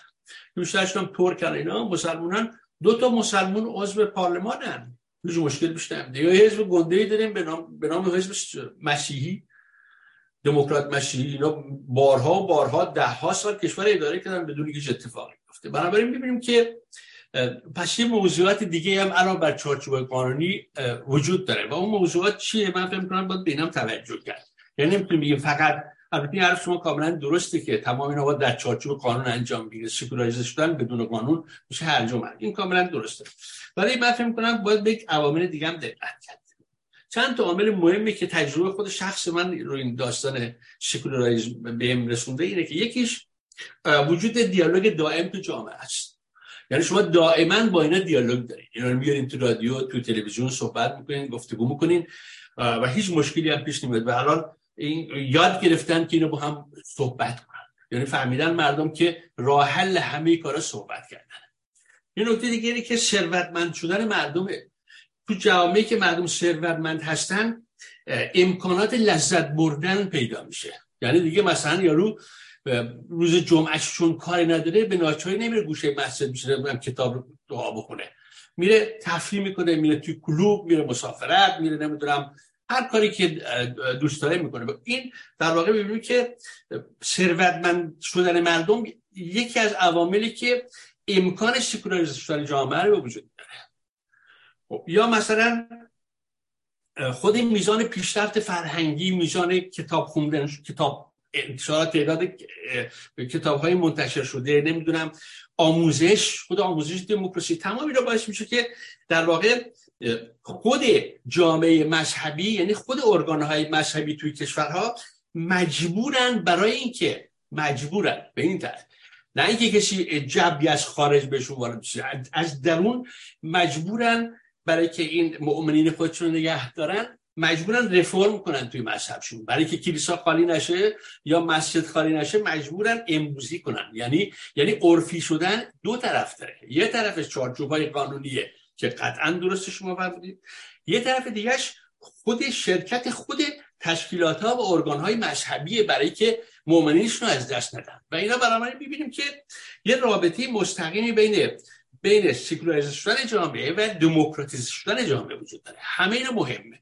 چون شما وقتی که جامعه دموکراتیزه میشه و و و و علم و دانش و فن و ثروت میاد تو کار خود این ابزارهایی که در واقع کمک می‌کنه به سکولاریزه شدن جامعه. بنابراین این تصور که ما بتونیم فردا صرفا با آوردن قانون تو قانون اساسی یا یا قوانینی که پارلمان های دموکراتیک آینده ما تصویب می‌کنن بتونیم جامعه رو سریع دگرگونش کنیم این خیلی نشون نهده در تجربه تاریخی که عملی باشه. این این باید باشه ولی در کنارش اون موضوعات هم که من گفتم که به لحاظ تجربه عملی ما اینو در واقع در جهان پیرامون خودمون و در جهان دموکراتیک می‌بینیم اینو باید مد نظر قرار داد. بخصوص مثلا چون ما در منطقه خاورمیانه زندگی می‌کنیم شما مثلا اگه تجربه ترکیه رو یادتون باشه حتما می‌دونین. خب تلاشایی که آتا ترکیه برای برای مبارزه با مذهب تمام شکست خورد. یعنی این همه زحمتی اینا کشیدن این همه کارهایی کردن نتیجه شد دولت اسلامی اردوغان. یا یا مثلا در خود کشور ما علیرغم کارهای خیلی مثبتی که رضا شاه محمد رضا کردن ولی در این حال می‌بینیم که انقلاب پنجاه و هفت انقلاب اسلامیه. یعنی یعنی حرکت آمرانه از بالا برای secularization جامعه به شکست منتهی میشه. پس تو سکولاریزاسیون ما احتیاج به اون بخش تشکیلاتی خود مذهبیون هم داریم. بخصوص که امروز شما تو تحولات اخیر می‌بینی که آدم های مذهبی شرکت دارن. مثلا, مثلا نمونه خیلی سمبولیکش خانم خانمی که اسم رفته همشهری منم از با چادر میاد و آدم واقعا خانم بله. سپری خانم سپری بله خانم سپری خب این نمونه ایست یک حالت س... حالت سمبولیک داره توی داشته این نمونه که نشون میده که می‌تونه آدم متدین باشه ولی خواهان دموکراسی و خواهان سکولاریسم باشه. ایرادی نداره. بنابراین من فکر کنم این ذهنیت برخی از روشنفکران ما که تو خب البته حقم حتی روشنفکر حق نداره مردم حق دارن. روشنفکرایی که طی کینه و نفرتی نسبت به حق نسبت به حکومت جمهوری اسلامی و جنایات جنایت های حکومت داشتن یک موضع ضد مذهب شدید گرفتن و این این کمک نمی‌کنه به اینکه ما بتونیم سکولاریسم رو به معنای واقعیش در جامعه مستقر کنیم. و خیلی ممنون که به حرفای من گوش کردین. شاید هم کمی طولانی شد. بس من خیلی کوتاه یه دو, دو تا نکته عرض کنم خدمتتون. اون که فرمودید در مورد اینکه به شما مفاتیح و قرآن نمی‌دادند این شما مشمول اسپیشال تریتمنت شدید. با شما یک در واقع رفتار خیلی اختصاصی باتون کردن. معمولا در زندان ها این کار رو می‌کنن و تصورشون هم این هست که این جنبه تبلیغی داره. متوجه نیستن که البته بسیار از افراد وقتی با مفاتی و قرآن به خوبی آشنا میشن می‌تونن کاملا دید انتقادی داشته باشن. احتمالا چون تصورشون این بوده که شما دید انتقادی پیدا می‌کنید شما رو محروم کردن از اینکه قرآن و مفاتیح بهتون بدن. اما ببینید در مورد دشمنی با مذهب که فرمودید که این یک عامل در واقع مانع هست صد درصد با شما موافق هستم. ما در ایران آینده باید هر گونه دشمنی و انتقامگیری اینها رو باید از عرصه تصمیم گیری های عمومی باید حذف کنیم چون از دل اینها اقلانیت و زندگی مسالمت آمیز و اینها در نمیاد. و خوشبختانه در مردم در شش ماه گذشته در ایران کسانی که به عرصه خیابان آمدند اینها نشون دادن که هیچ گونه دشمنی با مذهب ندارند. و اگر الگو این جوانانی باشند که به عرصه خیابان اومدن و ریسک کردن زندگیشون رو چشمشون رو. این اینها رو باید مدام متذکر شد به مخاطبان که ما باید به اونها نگاه کنیم و ببینیم که نه اونها بحثشون این هست که ما باید آزادی های فردی داشته باشیم و نگاه های منفی که وجود داره. این شعار خیلی شعار کلیدی هست در مورد اینکه شما هیزید. ما چیز نیستیم ما هرزه نیستیم. اینها این مسائل کلیدی اینهاست که دیدتون رو عوض کنید کسی با مذهب یعنی حداقل در این شش ماه صدها هزار نفر در ایران به عرصه خیابان اومدن. من ندیدم کسی با مذهب دشمنی کنه. در مورد سکولاریسم در امریکا که فرمودین ببینید هر جامعه ای اگر ما در واقع بنیان جوامع غربی رو نگاه کنیم یک دموکراتیک بوده بالاخص یک سیر دموکراتیزاسیون رو اینها در طی چند قرن طی کردن و امروز جوامع دموکراتیک هستند یکی از مجرای دموکراتیک که شما تاثیرش رو در حکمرانی می‌بینید یکی هم بحث عرفه اینکه جامعه تصمیم گیری هاش سیاست گذاری هاش رفتارهایی که دارن مردم عمدتا در چارچوب های عرفی است. در این چارچوب ها هم تصمیم بسیار قوانین قوانین نیست که مبتنی بر عرفه از یک منبع و منشأ الهی سرچشمه نگرفته. در امریکا هم من فقط این نکته رو برای در واقع تصحیح دیدگاه شما عرض می‌کنم که تصمیم دیوان عالی کشور در مورد سخت جنین اصولا تصمیم مذهبی نبوده. ممکن هست که برخی از قضات آدم های مذهبی بوده باشند این مبتنیست بر بحث فدرالیزم در امریکا. هیچ کدام از قضاتی هم که در این زمینه در واقع مطلبی رو نوشتن اظهار نظری کردن هیچ کدام مبتنی بر این نبوده است که در مذهب سخت جنین ممنوعه. بنابراین ما این رو در چارچوب فدرال ممنوع می‌کنیم. چنین چیزی نبوده است. تصمیم گیری مبتنیست بر فدرالیسم. اونهایی که تصمیم مقابل رو در سال 73 گرفتند و سخت جنین رو آمدند و قانونی کردند با تصمیم دیوان عالی اونها بودند که فدرالیزم رو در این کشور نقض کردند. بحث دموکراسی است. اتفاقا من اخیرا یه مقاله رو سالها پیش نوشتم در مورد عنوانش بود کوچک زیباست. در دفاع کرده بودم از فدرالیزم در ایران. اون مقاله با واکنش های خیلی عجیب و غریبی روبرو شد. یه دی من رو متهم کردن به تجزیه طلبی دفاع از تجزیه طلبی. بعدا خودم رسیدم به اینکه ما به جای اینکه از این عنوان چالش برانگیز فدرالیزم استفاده کنیم می توانیم از دموکراسی استفاده کنیم. ما اگر طرفدار دموکراسی هستیم باید طرفدار دموکراسی در سه سطح. اینو من مرتبا در نوشته های اخیرم تکرار می‌کنم. دموکراسی در سه سطح ملی ایالتی یا استانی و محلی.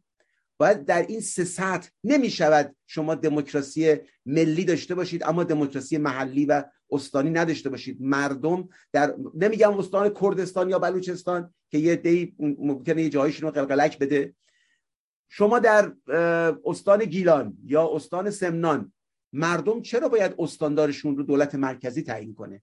چرا باید از اینکه آبشون رو مثلا آب رو از استان استان کوکیلویه و بوی رحمت یا شهر کرد بردارن ببرن یه استان دیگه؟ چرا مردم اون محل نباید سخنی در این زمینه داشته باشن؟ مردم در هر استانی باید پارلمان محلی داشته باشن؟ باید مدیریت محلی داشته باشن. حتی دادستان ها رو در بسیاری از ایالت ها در امریکا دادستان ها و حتی قضات رو مردم انتخاب می‌کنن. کلانترها رو شریف ها رو مردم انتخاب می‌کنن. اگر ما در سه ساعت یعنی دموکراسی این رو به این داستان رو به جریان میاندازه. این داستان حاکم شدن عرف رو. اگر ما در سه سطح ملی استانی و محلی دموکراسی داشته باشیم اصولا این بحث های مربوط به تمامیت ارزی اون جایی که مربوط میشه به داستان تجزیه و خودمختاری و اون جایی که یه گیر و پیچایی وجود داره امروز. تمام اونها رو حل خواهد کرد. مردم کردستان می‌توانند مدیران محلی خودشون رو انتخاب کنند. می‌توانند مجلس محلی داشته باشن در بسیاری زمین زمین ها خودشون تصمیم گیری کنند. یه تکه از بحثم رفتید سراغ زمینه های اجتماعی سکولاریزم در اون هیته هیچ حرفی نیست. همه سخنان شما رو من کامل میپذیرم. در سطح اجتماعی نیاز هست نهادهای مدنی گروه ها نمی‌دونم مراسم همه اینها باید در چارچوب های عرفی قرار بگیره. اگه در چارچوب های عرفی قرار بگیره کم کم تاثیرات شما از مجاری دموکراتیک تو سیاست گذاری های ملی استانی و محلی هم خواهید خیلی ممنون. دو تا اف 9 هست برای سخن کوتاه. البته اف 9 من زودتر از اف 9 آقای دانشور بود. جناب محمدی من یه جای نقل قولی از شما شنیدم چون البته مورد بحث امشب ما نیست چون خودتون اشاره ای داشتیم به واژه فدرالیسم از قول شما نقل قول کرده بودن که نوشته مجید محمدی معتقد است اگر کشورهای ایران روسیه و چین در برابر دموکراسی و فدرالیسم مقاومت کنند ناگزیر تجزیه خواهند شد. درسته این نقل این حرف کاملا درسته. من معتقدم که آنچه که وحدت ملی در واقع اون تمامیت سرزمینی در ایران رو حفظ خواهد کرد یک دموکراسی است اینکه مردم برای آینده خودشون تصمیم بگیرن. و دوم هم اشاره کردم اون دوره از عنوان فدرالیزم استفاده کردم. چون به نظرم میومد که این واژه نباید چیز منفی باشه مردم در برابرش موضع بگیرن. امروز این رو تبدیل می‌کنم به دموکراسی در سطوح ملی استانی و محلی. اگر شما مردم استان سیستان و بلوچستان اصلا در استانهای هواشی ایران رو رها کنید. در استان سمنان در استان کرمان به مردم حق تصمیم گیری در امور محلی خودشون رو ندید. اینها نمی ایستن در کنار بقیه چه انگیزه ای دارن چه منافعی دارن. که در کنار بقیه ایرانیا در دراز مدت بیستند. ما امروز در دنیا داریم ما که کشورهایی در درون کشورهای دیگه شکل گرفتند. اینطور نیست که فقط در حاشیه کشور بوده باشن و مستقل شده باشن. ما اگر بخواهیم پیوستگی ملی رو در ایران حفظ کنیم مردم هم باید بتوانند در سرنوشتشون حق تصمیم گیری داشته باشند در سرنوشت ملیشون در سیاست گذاری ها در قانون گذاری ها هم برای امور محلیشون. اما بسیاری از مسائل در مسائل محلی است.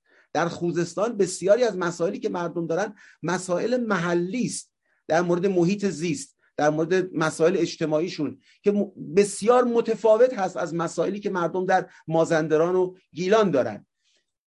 اینها اگر اگر مردم نتوانند در چارچوب های محلی استانی و ملی حق تصمیم گیری داشته باشن حق تاثیرگذاری در سرنوشتشون داشته باشن طبیعی نه ایران بلکه هر کشوری می‌تونه تجزیه بشه.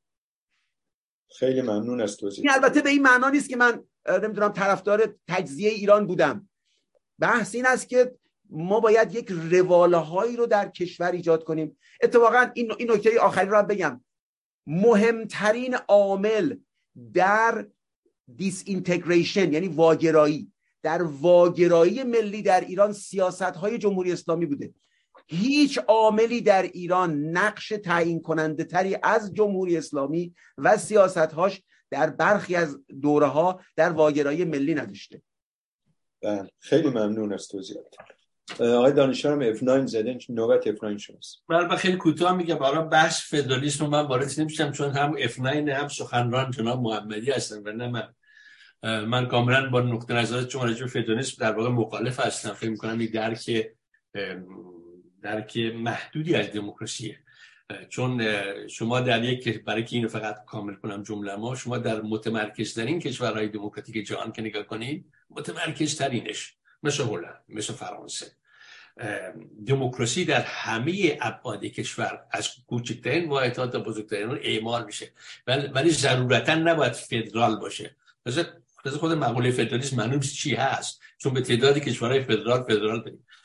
فدرالیسم امریکا یکی از متمرکز ترین کشورهای دنیا است یعنی امریکا که فدراله تمرکز قدرت در دست رئیس جمهور بیشتر از کشورهای متمرکز غیر فدرال. رو بحث وارد نمیشم. ولی این نکته رو فقط می‌خوام بگم به این دلیل من F9 زدم که من موافق نیستم با نظر جناب محمدی در مورد اینکه مسئله سخت یک مسئله در واقع مقتنیش بر فدرالیسم.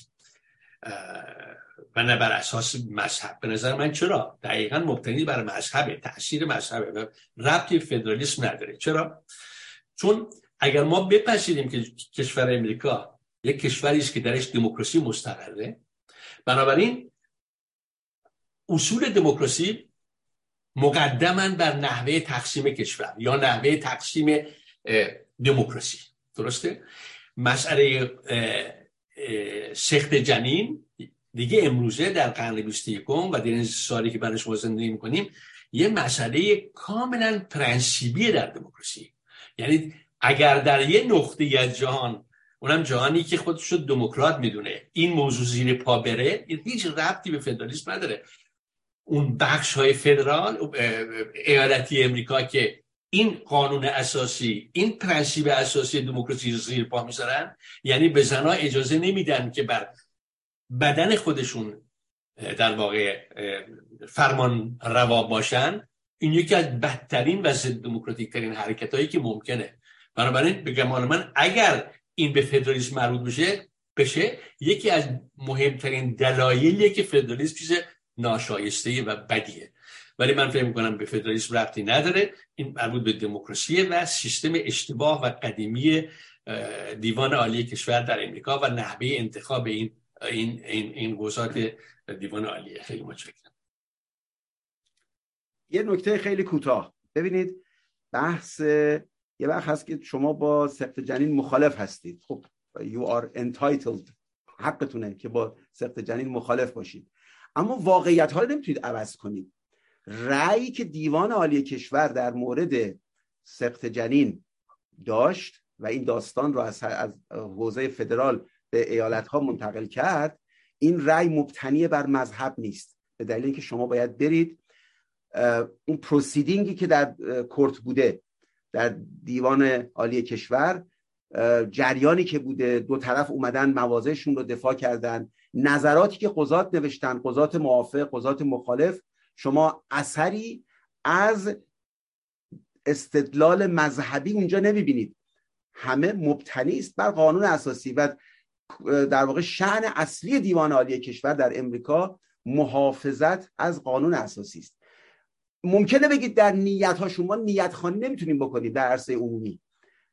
در نیات در نیاتشون در ارزش های پنهانشون در آنکانشسشون در ناخداگاهشون دیدگاه مذهبی تاثیر گذاشته.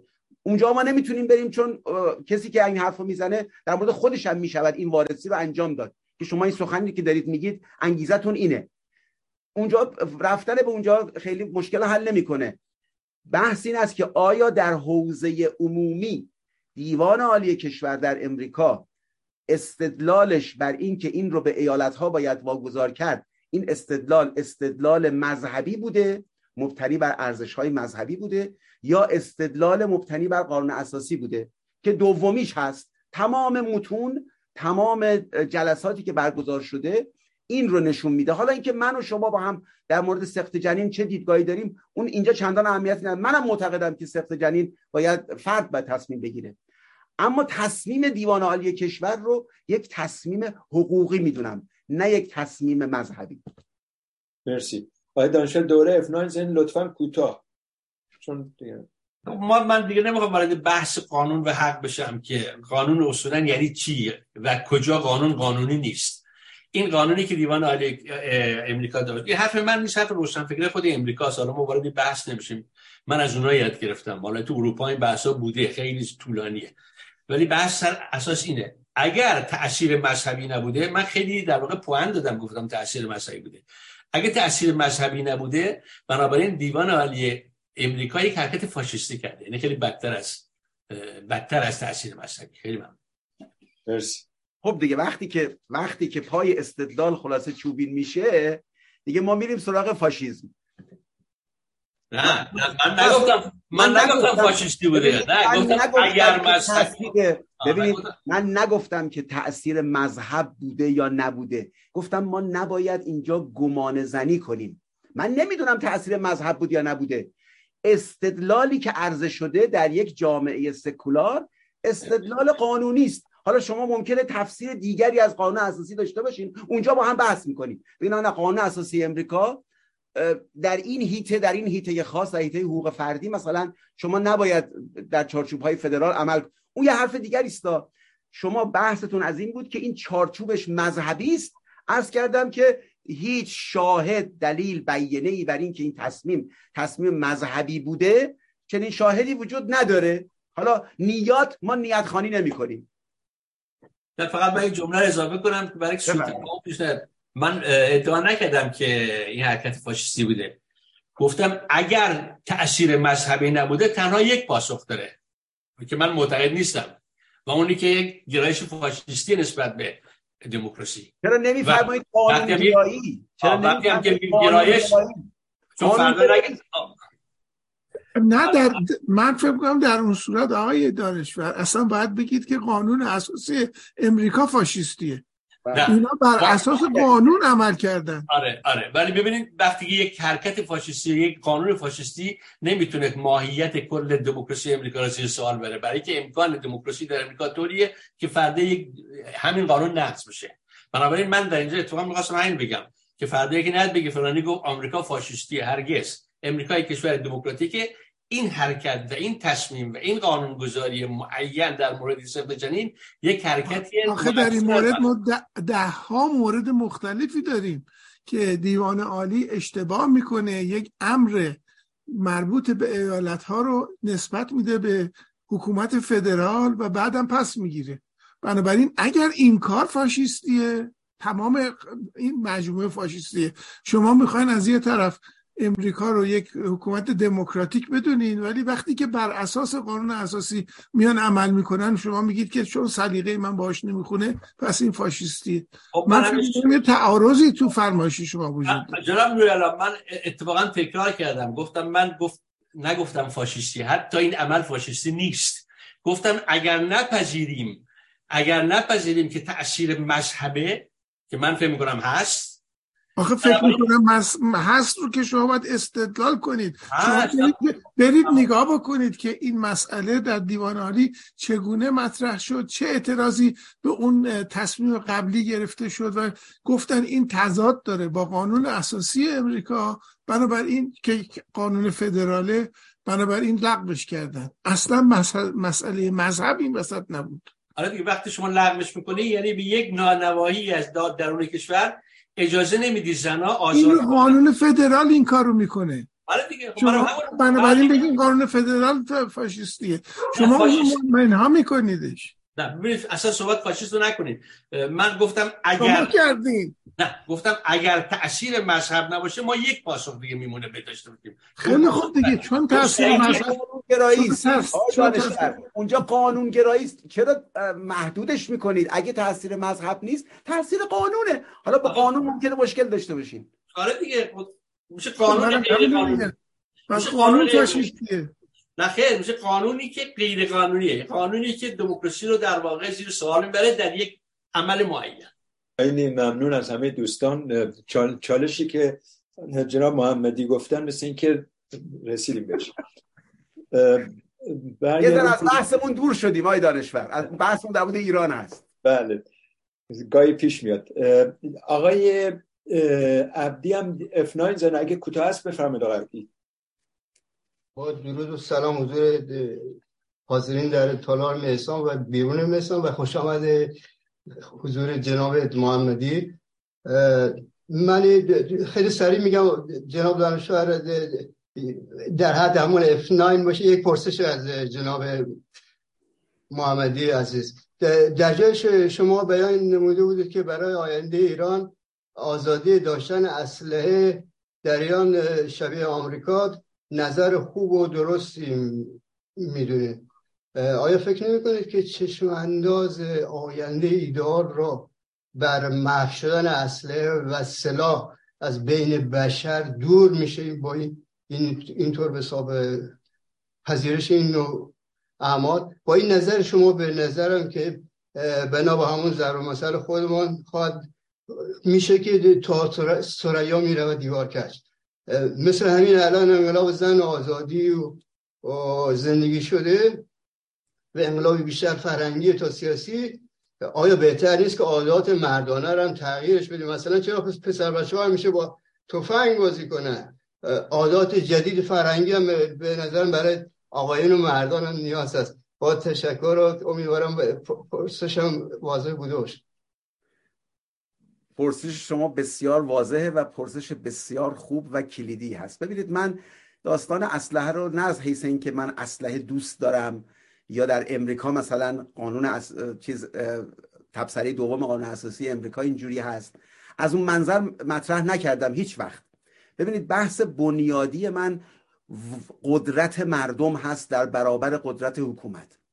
شما هر جا قدرت رو ابزارهای قدرت رو ابزار قدرت یکیش رسانه است یکیش منابع اقتصادی هست یکیش امکانات یعنی بودجه های عمومی هست قوای مسلح هستند اینا ابزار دیگه در اختیار دولت قرار داده شده. من این سوال جدی رو دارم مطرح می‌کنم که اگر در حیطه رسانه ما بعد از چهل سال خوشبختانه مردم ایران به اینجا رسیدن که آقای رسانه ملی این مزرب سم برای جامعه که شما رسانه دولتی داشته باشید. من بی بی سی را معتقدم سمه ها من معتقدم رسانه دولتی سم است برای یک جامعه. به دلیل اینکه به ابزار دولت تبدیل میشه. چرا در حیطه اقتصاد رسیدیم به اینکه اینکه منابع کشور در اختیار دولت باشه؟ این برای اداره یک جامعه سمه چون منشأ فساد مردم رو محروم می‌کنه. امروز چرا 80 90 درصد مردم ایران فقیرن؟ برای اینکه منابع کشور متمرکز در دست دولته. در بسیاری از هیته خوشبختانه این اتفاقات افتاده ها. در سال 57 خیلی سخت بود دفاع کردن. از اینکه آقا منابع باید در منابع قدرت باید در اختیار مردم باشه. داستان اصلا هم من از این منظر بهش می‌بینم که مردم باید یعنی قدرت دفاعی رو نباید به دولت محدود کرد. اسلحه پیش از آنچه که ابزار کشتن باشه ابزار دفاع هست. شما با اسلحه می‌تونید از حریم شخصی خودتون از فرد خودتون می‌تونید دفاع کنید و ابزار بازدارنده هست. یعنی اگر شما اگر اون کسی که کیان پیرفلک و پدر، پدرش رو بهش تیراندازی کرد اگر تصورش این بود که در اتومبیل اینها اسلحه هست. اینها مردم ایران دارای حق قانونی حمل سلاح هستند. آیا او به همین شکل به مردم شلیک می‌کنه؟ این یه متنی منتشر شده دیشب خیلی متن درخشانیه. از جلسه خصوصی آقای خامنه ای با فرماندهان سپاه شورای امنیت ملی نیروهای امنیتی حدود چند ده نفری هستند که در مورد موضوعات جاری گفته شده که 13 دی بوده. دور هم جمع شدن. یکی از اون فرمانده ها انتقاد می‌کنه از سیاست آقای نقدی در سال 98 که اسلحه به دست بسیجیا داد. گفت هر کی اومد تو خیابون بزنید. هنوز هم نگفتن که چند نفر رو کشتن. حالا تخمین یکی از این خبرگزاری خارجی این بوده که 1500 تا. چرا باید آقای نقدی اسلحه بده دست بسیجی ها تو خیابون؟ یعنی چه زمینه ای هست که این فرصت رو فراهم می‌کنه که حکومت معترضان رو در خیابان قتل عام کنه؟ دست باز. یعنی شما هیچ مانعی در برابر خودتون نمی‌بینید. در امریکا وقتی 300 میلیون نفر جمعیت دارای اسلحه هستن پلیس حکومت این دست باز رو نداره چون می‌دونه که اگر شروع کنه به مردم at random شلیک کردن مردم هم می‌توانند به پلیس at random شلیک کنند یعنی قدرت بازدارندگی داره. حالا یه عده‌ای وقتی که اونایی که با اصل داشتن اسلحه توسط مردم مخالف هستن به دلیل اینکه حالا در یه جایی یه نفر به کلیسا رفته نه نفر رو کشته. اونایی که مخالف هستن حرفشون هست که خب بله شما مثلا AR-15 و کلاشنیکوف و اینا رو ممنوع می‌کنید فانتوم و نمی‌دونم تانک و اینا. هیچ حکومتی برای سرکوب مردم در عرصه خیابان فانتوم و تانک نمیاره که. با همین اسلحه ها میان مردم رو می‌کشن. اسلحه در واقع مجوز قانونی داشتن برای حمل اسلحه و برای برای داشتن خرید اسلحه حمل اسلحه و در واقع مالکیت اسلحه این قدرت بازدارندگی داره. قدرت رو به مردم برمیگردونه. تمام اون مشکلاتی هم که گفته میشه در مورد اینکه آقا یه آدم دیوونه مردم رو می‌زنه می‌کشه اینا این خلاهای قانونی است. اگه داشتن اسلحه رو باید به مردم واگذار کنه. هیچ جامعه هم کامل نیست. در هر جامعه همونطور که شما با اتومبیل می‌توانید یک یک باره ده ها نفر رو مثل درخت قطع کنید با اسلحه هم میشه این کاری کرد. یعنی با از حیث بازدارندگی تفاوت چندانی نمی‌کنه. بعد اتومبیلان هم از مردم بگیرید چاقوها هم باید جمع کنید حرف من در باب این که خلاصش این که اسلحه در ایران آینده اگر ما بخواهیم جامعه قوی و دولت کوچک و ضعیف داشته باشه ضعیف به این معنا به این معنا که قدر قدرت نباشه قلدری نکنه تمامیت خواه نباشه چاره ای از این که دادن حق خرید تملک و حمل سلاح رو به مردم بدیم غیر از این چاره وجود نداره. مردم باید در برابر نهادهای نظامی که به سرعت می‌توانند یاقی بشن باید دارای قدرت دفاعی باشن. همین. خیلی ممنون. البته برشن کردها اکراد و بعضی ایلیات مسلح هستن آلردی خدمت شما از شود که ما یک افناین دیگه هم داریم. از جناب مفخمی بفرمایید.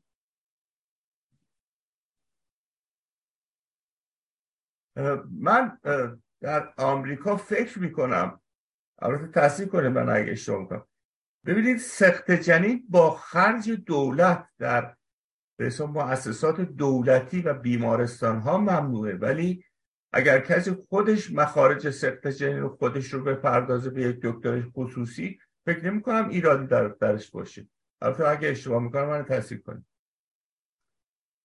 قانونا در بسیاری از ایالات فکر می‌کنم 33 ایالت باشه که حالا شکلهای مختلف داره ها خیلی چیزه در واقع گلالوده. ولی در ایالت های کمتری در امریکا سقط جنین قانونا ممنوع امروز. نمی‌توانند مراجعه کنند. باید به ایالت دیگری برن یا به شکل مخفی این کار انجام بشه. این هست. قانونا در برخی از ایالات مثل مثلا آلاباما سخت جنین ممنوعه.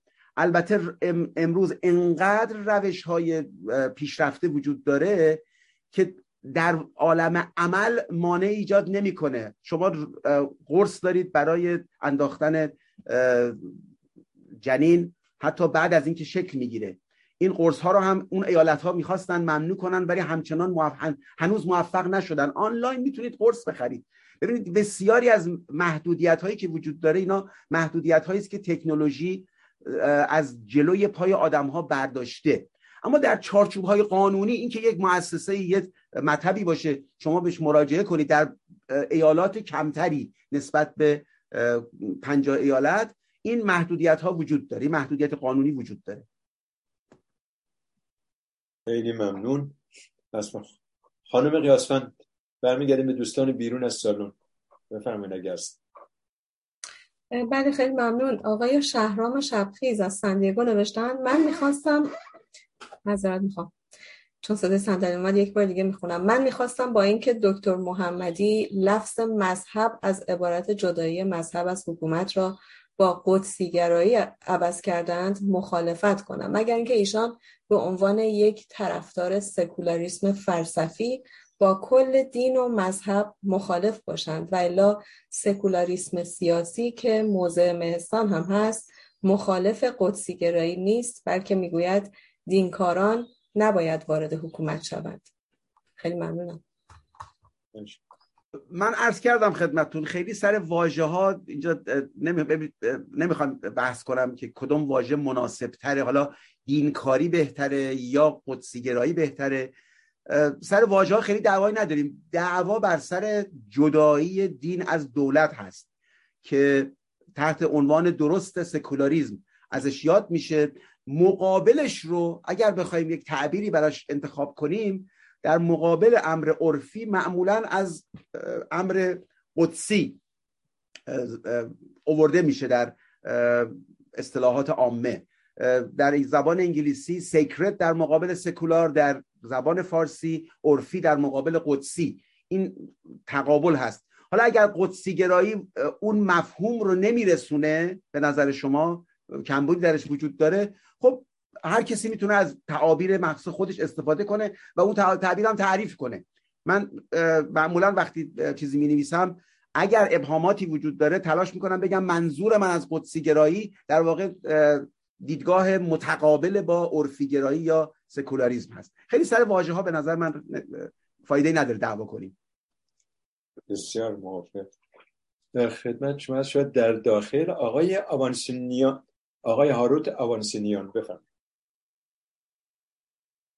آقای مجید محمدی سلام عرض می‌کنم. خوشحالم صداتون شنیدم. قبلا هم شنیدم صداتون رو بعد خیلی هم خطتون رو دوست دارم. راستشون می‌خواید.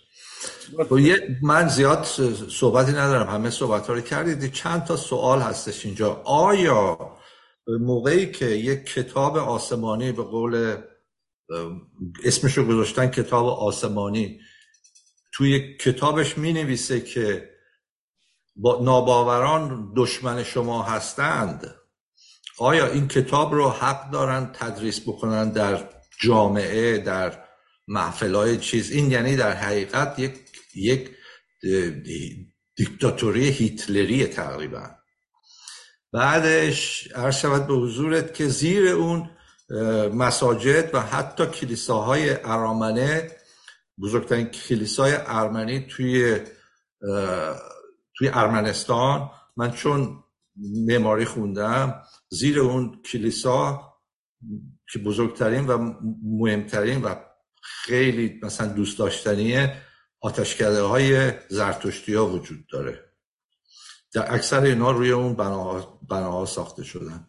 بعد یه سخت جنین و اینا رو قاطی پاتی کردیم اینجا. من فکر می‌کنم دموکراسی دموکراسی صد درصد فکر نمی کنم هیچ وقت پیدا بشه چون ما با چی میگن؟ با نز... طرز فکرهای مختلف از کلاس های مختلف میایم و هیچ وقت ما نمی‌تونیم به اون دموکراسی صد درصد ناب برسیم که همه موافق باشن. بعضی وقتا با دادم یه چند قدم عقب بره به خاطر اینکه کسای دیگه شاید ارجعیت دارن و اینو.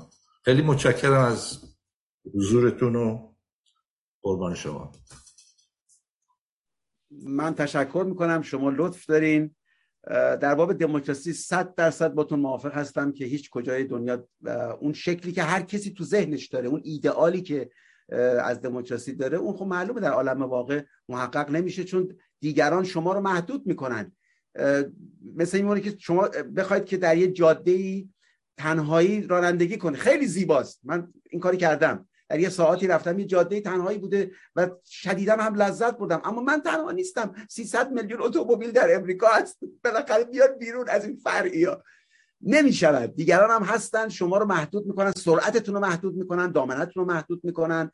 دیدتون رو می‌گیرن یه جاهایی. مثلا یه منظره خیلی خوبی رو می‌خواید ببینید. یه ماشین جلویی خیلی بلند تریلی 18 چرخ جلوی دید شما رو می‌گیره.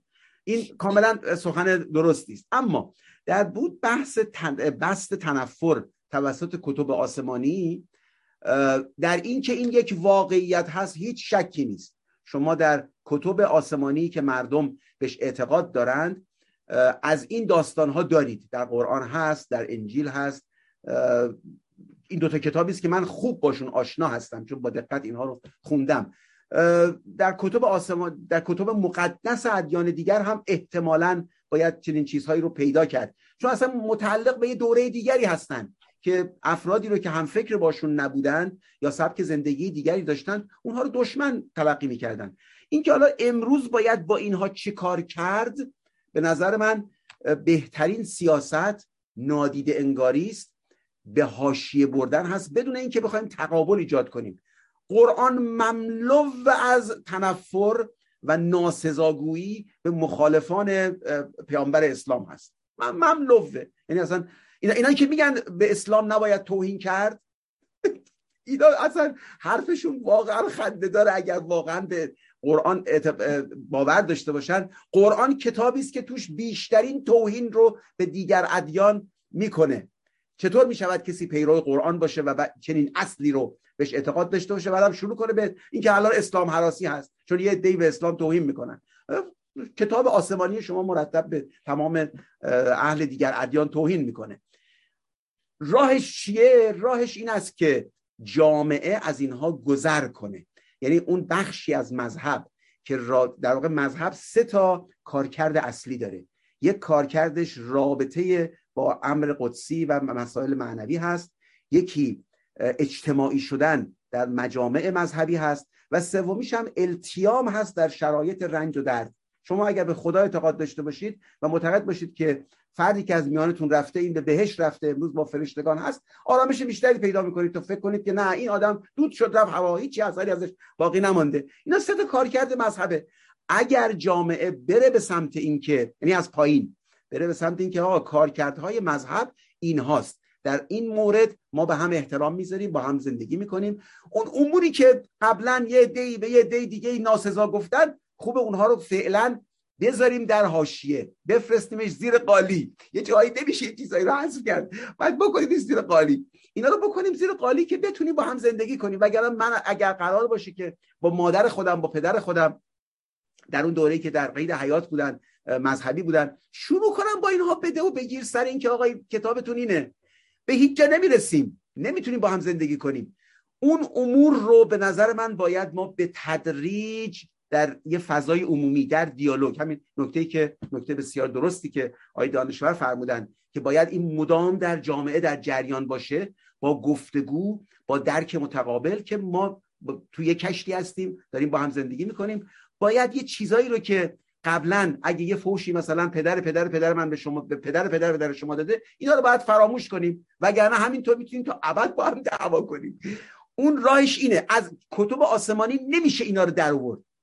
و مردم هم به این کتب آسمانی به برخیشون باور دارن. منتها می‌شود اینها رو به حاشیه بود کار اسلام از یک جهت سختره چون مسیحیان اعتقاد ندارند که آنچه را که در بایبل اومده در انجیل اومده عینا کلام خداونده. با اونا راحت تر می شود کنار اومد و اینا رو به حاشیه برد.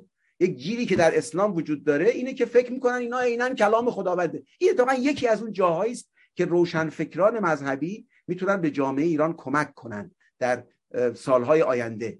که در چارچوبهای مذهبی از این دیدگاه دفاع کنند که آقا اینها عینا کلام خداوند نیست. اینا کلام پیامبر است. اگر وحی هم بوده از زبان پیامبر جاری شده. اینا شو بذاریم کنار. این جاهایی که بعد بیرا عصبانی بوده یه جایی. عصبانی بوده یه چیزایی رو به یه گفته. اینا رو بهتره که فعلا بذاریم کنار با هم دعوا نکنیم. پیشنهاد بسیار خوبی است. بله. خانم قیاسفند بفرمایید شما از بیرون دوستان. سپاس از شما. آقای محسن دولو از مونیخ نوشتند به نظر من جوانانی که در سالی که گذشت به خیابان آمده بودند ضد اندیشه دینی نبودند بلکه با دخالت مسجد و آخون در زندگی آزاد مردم می جنگیدند صد درصد حرف درستی است صد درصد تعظیم. سپاسگزارم. چون من حد می‌زدم شما در این مورد تقریبا پاسخ این چنین خواهید داشت. اگر اجازه بدید آقای دانشور من یک پیام دیگه هم بخونم. آقای منصور فروزنده از منچستر نوشتن من در همین برنامه های مهستان شنیدم که فرق سکولاریسم با لایسیته آن است که سکولاریسم مذهب را از حکومت اخراج می کند اما لایسیته یعنی حکومت حق دارد در کار مذهب هم دخالت کند. حال آیا فکر نمی کنید که رویارویی با قدسیگرایی کار لایسیته است و نه سکولاریسم. خیلی ممنونم. ببینید در مورد ایران من معتقد هستم که شرایط اجتماعی ایران با شناختی که از جامعه ایران دارم چل سال اونجا زندگی کردم و در 23 سالی هم که در امریکا هستم هر روز مسائل ایران رو دنبال کردم. به نظر من نوع سکولاریزمی که در امریکا هست به دلیل اینکه بخشی از جامعه دیدگاه های مذهبی دارند بحثی نیست که بحث عملگرایانه است بحث واقع بینی است نه بحث حق و باطل. ما مدلی رو که در امریکا هست که با حضور مذهب در همه عرصه های عمومی مقابله کردن موجب دعوای بیشتر ما میشه. مثلا در آینده در آینده ادارات مذهبی خانم ها حق دارن که با هجاب اونجا ظاهر بشن یا حق ندارن. من معتقدم پوشش باید آزاد باشه. هر کسی حق داره پوشش شخصی خودش رو انتخاب کنه. اگر ما بخواهیم در ایران آینده در ایران سکولار نمادهای مذهبی رو اولا نمادهای مذهبی رو محدود کنیم مثلا به کلاهی که یهودی ها می‌گذارن یا صلیبی که به گردن میاندازن یا هجابی که خانم ها بر تن می‌کنن موهاشون رو میپوشونن. اگر اینا رو بخوایم فقط به نمادهای مذهبی و نه نمادهای فرهنگی تقلیل بدیم مدام در جامعه درگیری یعنی درگیری که هر روز هست تو ایران. مردم میرن یه کنسرت پشتش دعواست که این خانومو به خاطر اینکه حجاب داشته از کنسرت بیرون کردن. راش ندادن. اگر بخوایم از اینها پرهیز کنیم بدون اینکه حقی از کسی ضایع بشه باید آزادی های فردی رو در حتی نمادهای نمادهایی که ممکنه مذهبی هم باشن و بسیاریشون می‌تونن نمادهای مذهبی هم نباشن. بسیاری از خانواده ها دخترانشون رو با هجاب بار میارن. و این این ضرورتا نماد مذهبی بودن اون فرد نیست. اینا رو ببینید یه کسی باید واقع بینانه به جامعه نگاه کنه تا این برداشت رو داشته باشه. هجاب ضرورتا نماد مذهب نیست برای کسی که هجاب بر سر داره. می‌تونه نجاب در واقع نماد سنتی باشه یا ارزش هایی باشه که در خانواده به او انتقال داده شده. یا کسی صلیب به گردن به زنجیرش میندازه ممکن از شکل صلیب خوشش بیاد. معنیش این نیست که این آدم حتما به جیزس کرایست اعتقاد داره. یا حتی اگر روی صلیبش جیزس کرایست هم به صلیب کشیده شده باشه. معنیش این نیست. یه مقدار باید با یه دید بازتر. بله تصمیم گیری تصمیم گیری های عمومی. شما می‌خواید در مورد سیاست آب کشور تصمیم بگیرید. نماز باران رو جزش قرار بدید. این رو صد درصد من رو اگر توی قبرم بگذارم در همون لحظه که تو قبرم دارم می‌ذارم برای باش مخالفت می‌کنم. چون ربطی نداره این موضوع به سیاست گذاری عمومی. اما در هیته های فردی من معتقدم که آزادی های مذهبی رو در مدلی که امروز در امریکا هست که شما در خیابان که حرکت می‌کنید در اداره در میرید مثلا در اداره راهنمایی رانندگی یه خانومی با حجاب اومده با حجابم عکس می‌گیره گواهی نامش هم روش عکس با حجابه. در این محدوده ها دعوا کردن و تنش اجتماعی درست کردن اینها کمک چندانی به که ما به یک جامعه صلحآمیز با روابط انسانی برسیم اینا مانع ایجاد می‌کنه. ببینید من یه آدم کاملا سکولار هستم. عرض کردم خدمتون من به سکولاریزم حد اکثری اعتقاد دارم. فقط معتقد نیستم که سکولاریزم جدایی نهادهای دینی از نهادهای دولتی است. سکولاریزم جدایی سیاست گذاری است از مذهب و جدایی ارزش ها و هنجارهای عمومی است از مذهب. اما دشمن مذهب هم نیستم. معتقدم که مردم در یک فرایند تدریجی حتی, حتی اگر فکر کسی فکر کنه که آقا این چیز خوبی نیست. شما سرتون رو بپوشونید. باید بگذاریم افراد به طور طبیعی به شکل ارگانیک به این مطالب برسن در گفتگوهای عمومی. با ممنوع کردنهای یعنی قدرت دولت این قدرت رو داره که مرتب ممنوع کنه. اما این قدرت باید به شکل محدود ازش استفاده بشه نه به شکل نامحدود. ممنون از شما. جناب شهاب سنی شما دوباره وقت گفتیم بفرم بله. صدای من دارید؟ بله. بله من اجازه می‌خوام که فضولتا یه نکته رو در خصوص کتب مذهبی ذکر کنم که از دید من این خواندن این کتابا نیست که مشکل آفرینه بلکه برعکس نخوندن اوناست. چون اگر بر این باورم که اگه در سال 57 ملت ایران قرآن و تفسیر المسائل و این کتاب های رو خونده بودند هرگز و هرگز زیر بار این نکبت نمی‌رفتند. این نکته بود که شخصا گفتنش رو ضروری دونستم و مایلم نیستم که بحث بخواد به این سمت کشیده شه و وقتی صرفش بشه. انشالله اگر یه موقع جناب محمدی تشریف آوردن به این پرسش این پرسش رو مورد توجه قرار بدن منم ممنون میشم.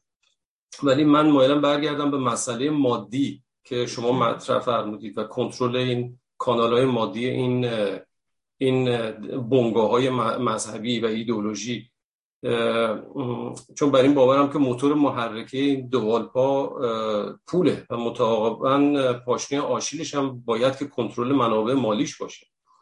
من اگه اشتباه متوجه نشده باشم سرکار فرمودین که کنترل منابع مادی بنگاه های دینی باید که نظیر چیزی در آمریکا اجرا که اجرا میشه از طریق معافیت های مالی صورت بگیره. حالا من شاید اشتباه متوجه شدم ولی اگر این صحت داره ما می‌دونیم که در کشورهای مدرن این معافیت های مالی که داده میشه خودش موجب فساد هم در آمریکا و هم در اروپا. شاهدش هستیم که شارلاتان های توی آمریکا از این مسائل استفاده می‌کنن و جت های خصوصی دارن با معافیت از مالیات. پرسش اینجاست که آیا در سامانه دموکراتیک و سالم عادی کشور باید که بنگاه های ایدئولوژی و دینی معافیت مالی داده بشه یا اینکه باید اونها رو مشمول مالی... مالیاتشون کرد. و نکته دیگه این که حالا که احتمالا ما اگر یک حکومتی رو تحویل بگیریم یک کشوری رو تحویل بگیریم یک, یک ویرانه رو تحویل خواهیم گرفت. یعنی یک جایی که صاف صافه شخم زده شده.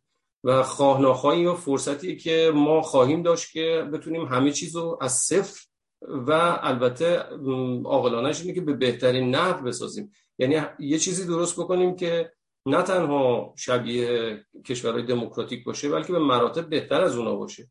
حالا پرسش من اینه که آیا نباید پرداخت مستقیم افراد به این بنگاه ها حالا چه خمس و زکات باشه و یا دریافت پول این بنگاه ها از مردم محدود و ممنوع اعلام بشه مثل پول سیاه و پولشویی من تشکر می‌کنم از وقت که دادیم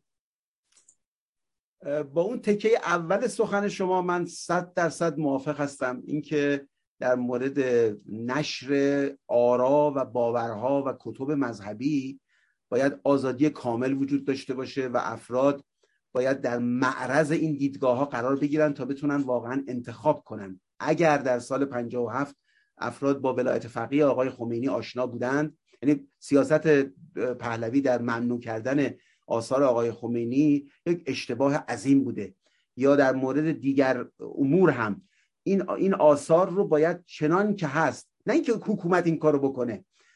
هر گونه مانع رو بر سر نشر هر گونه باور و عقیده باید برداشت. آزادی بیان کامل. نباید محدود کرد. مردم بر اساس آگاهیشون تصمیم می‌گیرن و هر چقدر آگاهیشون بیشتر باشه تصمیم معقولتری رو خواهند گرفت. اما در مورد بحث منابع ببینید این رو باید به هر دو وجهش توجه کرد. یک اینکه نهادهای مذهبی از هیچ گونه بودجه عمومی نباید برخوردار بشن. این یک. و اگر در گذشته برخوردار بودن همه اونها باید خلعیت بشه و به مردم برگرده. این یک اصله. نهاد مذهبی هیچ گونه حقی بر منابع عمومی نداره. در آینده ایران سکولار. هیچ بودجه نباید به این نهادها داد. برخلاف اونچه که بعضا در برخی کشورهای اروپایی انجام میشه. مثلا در آلمان این مرکز اسلامی هامبورگ با بودجه دولتی داره میشه. و جمهوری اسلامی از چیزش استفاده می‌کنه. از امکاناتش.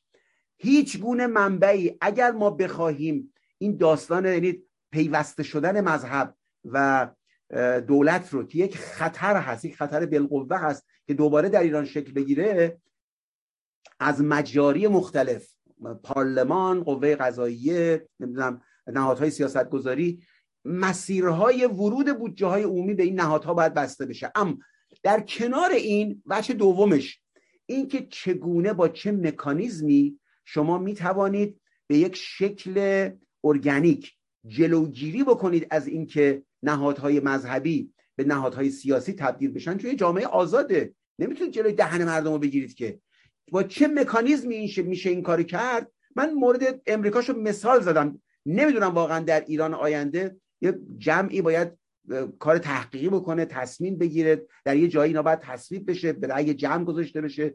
یکی از راههایی که در امریکا هست این است که اولا شما خیریه که می‌پردازید به نهادهای مذهبی در چارچوب مالیات مالیاتی که سالانه تنظیم می‌کنید یک سقف وجود داره. شما بیش از 250 دلار نمی‌توانید خیریه بدید. اگر به نهادهایی می‌خواید این رو جزء مالیاتتون بگذارید بیش از هر فردی بیش از 250 دلار نمی‌تواند. در مورد شرکت ها نمی‌دونم چون من مالیات شخصی سالانه پر می‌کنم. اون طرف داستان اگر نهادهای مذهبی که معافیت مالیاتی دارن یعنی منابعی رو که جمع می‌کنن نیاز نیست مالیات بپردازن. این در صورتی است که در چارچوب نهادهای مذهبی نهادهای غیر انتفاعی باقی بمونن. اون داستان جدهای شخصی هم که گفتید اونها پولهایی است که اینها از مردم جمع می‌کنن. اینطور نیست که منابع عمومی تبدیل به جدهای خصوصی برای این وعاز الکترونیکی که مثلا صدها هزار شنونده و بیننده دارن اونطوری جمع شده باشه. اونو نمیشه جلوشو گرفت. شما در یک جامعه آزاد نمی‌توانید جلوی مردم رو بگیرید. که به افرادی رو که دوست دارن سلبریتیشون هستن به منابعی رو در اختیار اونها بگذارن.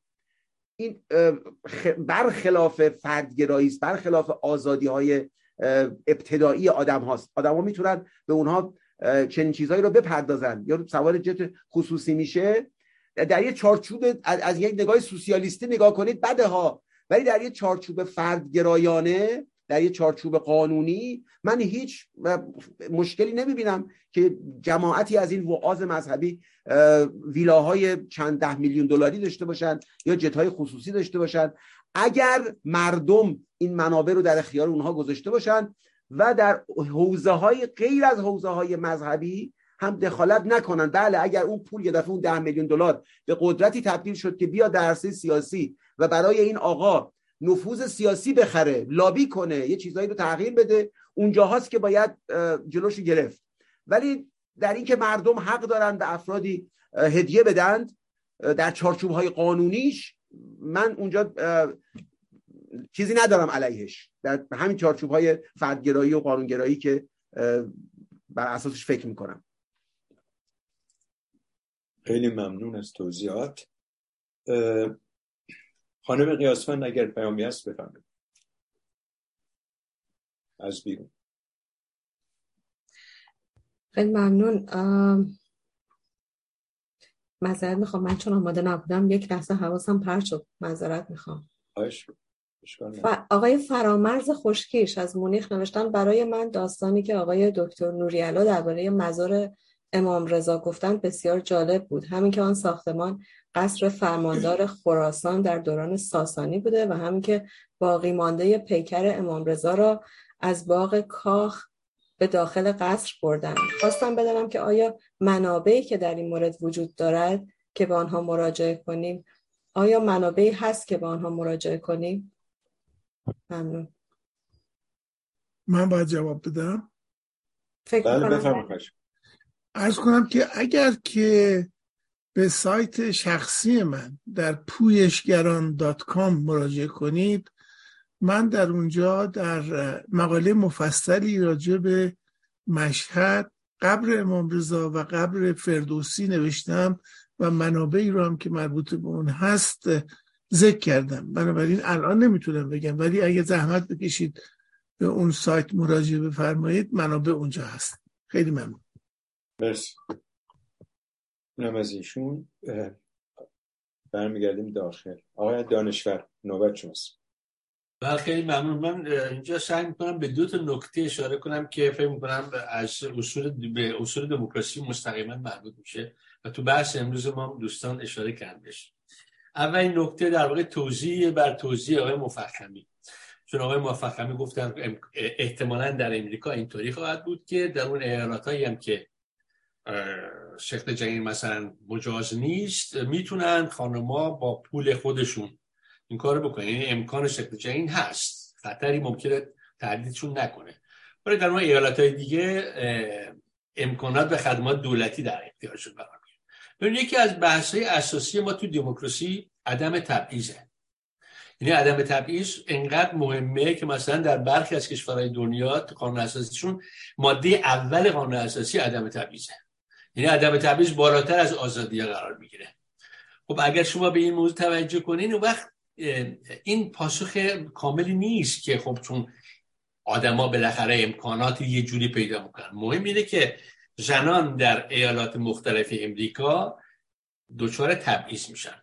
و این شاید یکی از فواید جامعه فدرال. البته من می‌تونم فهم چون فواید دیگه هم جامعه فدرال از بعد جا رو ادام می‌کنن محکومین رو بعد جا ادام نمی‌کنن بعد جا نمی‌دونم گواهینامه رو اینجوری می‌گیرن اونجوری می‌گیرن چون ما خودم توی امریکا زندگی کردم و می‌دونم که توی ایالات مختلف مردم در همه موارد یکسان برخورد نمیشه بشون خب حالا بحث ما سر فایده ها و مذرات فدرالیسم نیست. بگذاریم چون فدرالیسم در آمریکا بر اساس یک ضرورت تاریخی وجود اومده هیچ کارش هم نمیشه کرد. از اینکه بگذاریم بحث دوم که بحث مهمیه به نظر من که آقای محمدی اشاره کردن. آقای محمدی از مسلح بودن مردم به عنوان یک عامل اشاره کردن که می‌تواند از سوء استفاده قدرت توسط دولت جلوگیری کنه درست ببینیم در دموکراسی واقعا چجوری میشه در مقابل سوء استفاده از قدرت توسط دولت جلوگیری کرد. در دموکراسی به گمان من گمان من که اصلا اینطوری است. در دموکراسی در کنار قدرت همزمان ضد قدرت وجود داره. و ضد قدرت در دموکراسی در درجه اول باز خود انتخاباته. انتخابات قدرت میده و انتخابات قدرت هم می‌گیره. یعنی شما وقتی حکومت نخواستی با انتخابات میده در دموکراسی وجود قوه قضایی مستقل خودش یک عامل ضد قدرته. یعنی جایی که شهروندان حقوقشون ضایع بشه محلی هست برای اینکه برن دادخواهی کنن. و اون قوه قضایی است. مسئله بعدی جامعه مدنیه. خود جامعه مدنی فعال در یک دموکراسی یکی از منابع ضد قدرته.